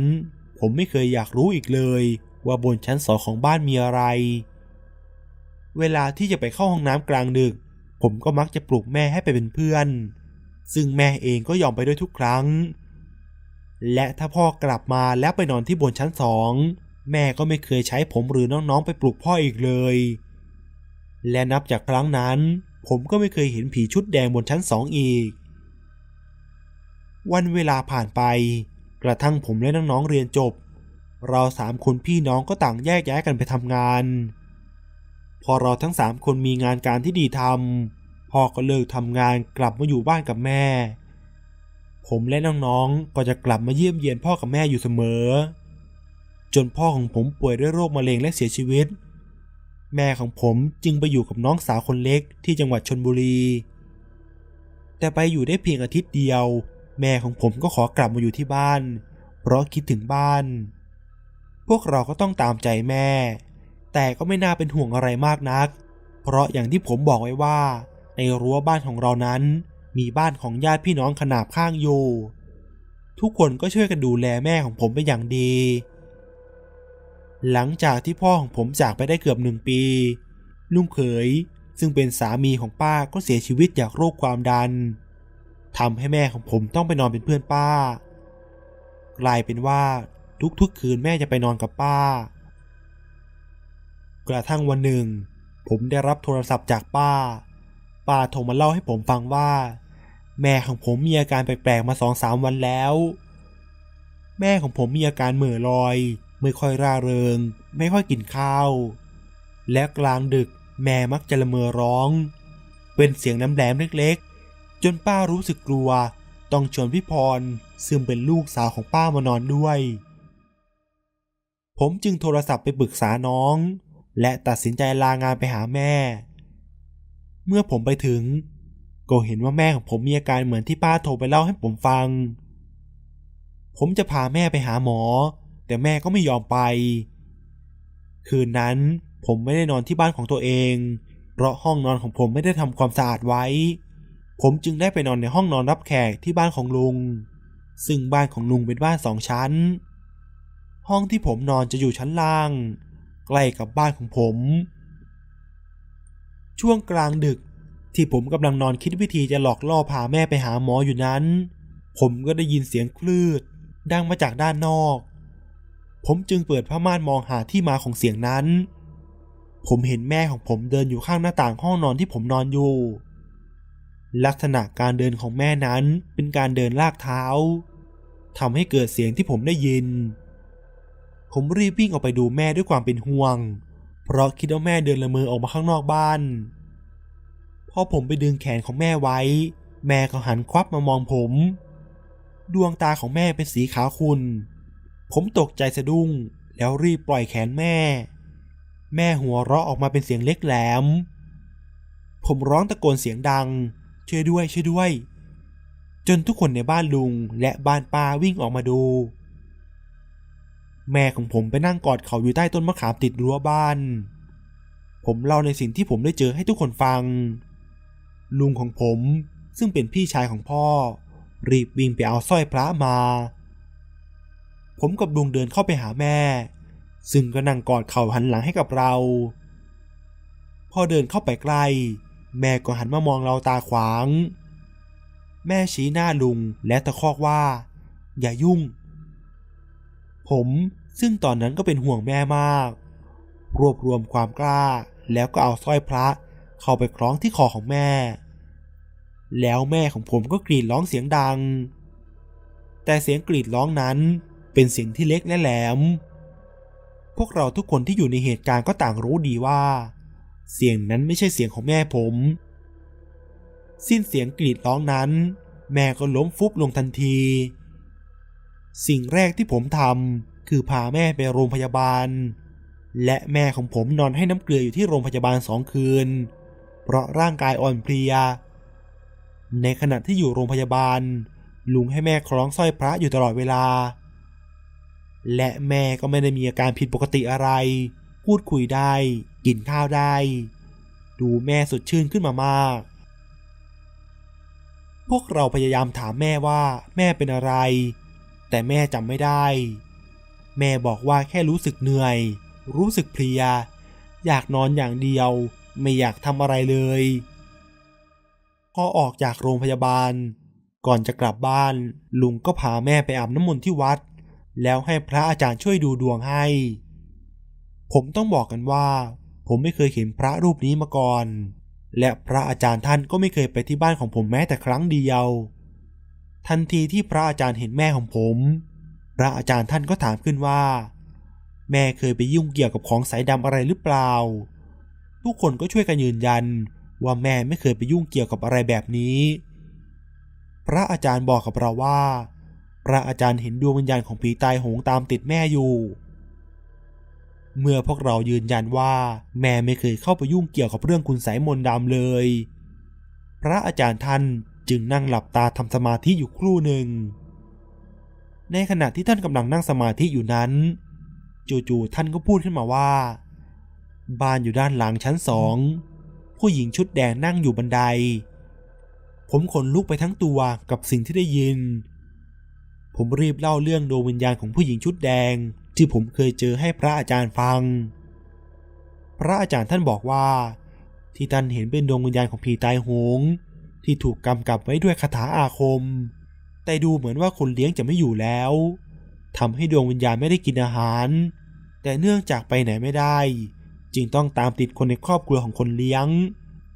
แล้วพวกเราก็คาดเดากันว่า น่าจะเป็นพ่อของผมที่เลี้ยงไว้ ซึ่งพ่อก็ไม่ทันได้สั่งเสียถึงเรื่องนี้ก่อนที่พ่อจะจากไป พระอาจารย์ท่านให้ผมหาของที่คิดว่าน่าจะเป็นสิ่งผิดปกติ ซึ่งอยู่ที่ชั้นสองของบ้านทำให้ผมนึกไปถึงพานที่อยู่บนหิ้งข้างประตู และพระอาจารย์ท่านก็ให้ลูกศิษย์ของท่านทั้งสองคนไปกับผมและลุงของผมด้วย ส่วนแม่ของผม ป้า พี่พร และพี่บู้ลูกชายของลุงให้รออยู่ที่วัดกับพระอาจารย์ เนื่องจากว่าแม่ของผมธาตุอ่อน ถ้าให้กลับเข้าบ้านไปอาจเกิดอันตรายได้ พอไปถึงที่บ้าน ผมรีบเอาพานที่อยู่บนหิ้งลงมา ลูกศิษย์ของพระอาจารย์ใช้พยันที่พระอาจารย์ให้มาห่อพานนั้น แล้วก็มัดด้วยสายสิญจนจากนั้นเราก็รีบกลับไปหาพระอาจารย์ที่วัด เมื่อพระอาจารย์เปิดพยันออก ผมก็เห็นว่าในพานนั้นมีห่อผ้าสีขาว ลงอักขระไว้ทั่วทั้งผืน เมื่อพระอาจารย์แกะห่อผ้าสีขาวออก ก็เห็นผงสีขาวปนสีเทา และเศษชิ้นส่วนเล็กๆ สีขาว พร้อมทั้งเศษผ้าชิ้นเล็กสีแดงอยู่ภายในห่อนั้น พระอาจารย์ท่านบอกว่า เป็นเท่ากระดูกของผีตายโหงที่ติดตามแม่ของผม ซึ่งดวงวิญญาณของผีตายโหงนั้น พยายามจะเอาดวงวิญญาณของแม่ผมไปอยู่แทนตนเอง เหมือนเป็นตัวตายตัวแทน จากนั้นพระอาจารย์ท่านก็ช่วยทำพิธีปลดปล่อยดวงวิญญาณของหญิงสาวชุดแดงคนนั้นให้ และทำพิธีบางสกุล เป็นบางสกุลตายให้แม่ของผมด้วย และก็ไม่มีใครรู้ว่าสิ่งที่พ่อของผมครอบครองอยู่นั้น พ่อของผมได้มาจากไหน แต่ผมเชื่อว่า ดวงวิญญาณของหญิงชุดแดงที่ผมเห็นนั้น คงไปสู่ภพภูมิของเธอแล้ว เพราะเมื่อผมขึ้นไปที่ชั้นสองของบ้าน ผมก็ไม่รู้สึกถึงความผิดปกติ และความน่ากลัวชนขนหัวลุกอีกเลย และนี่ก็คือเรื่องราวทั้งหมดครับ ถ้าหากว่าชอบเรื่องนี้ก็ฝากกดไลค์กดแชร์กดติดตาม และก็กดกระดิ่ง จะได้ขึ้นแจ้งเตือนเมื่อมีเรื่องใหม่ ๆมานะครับ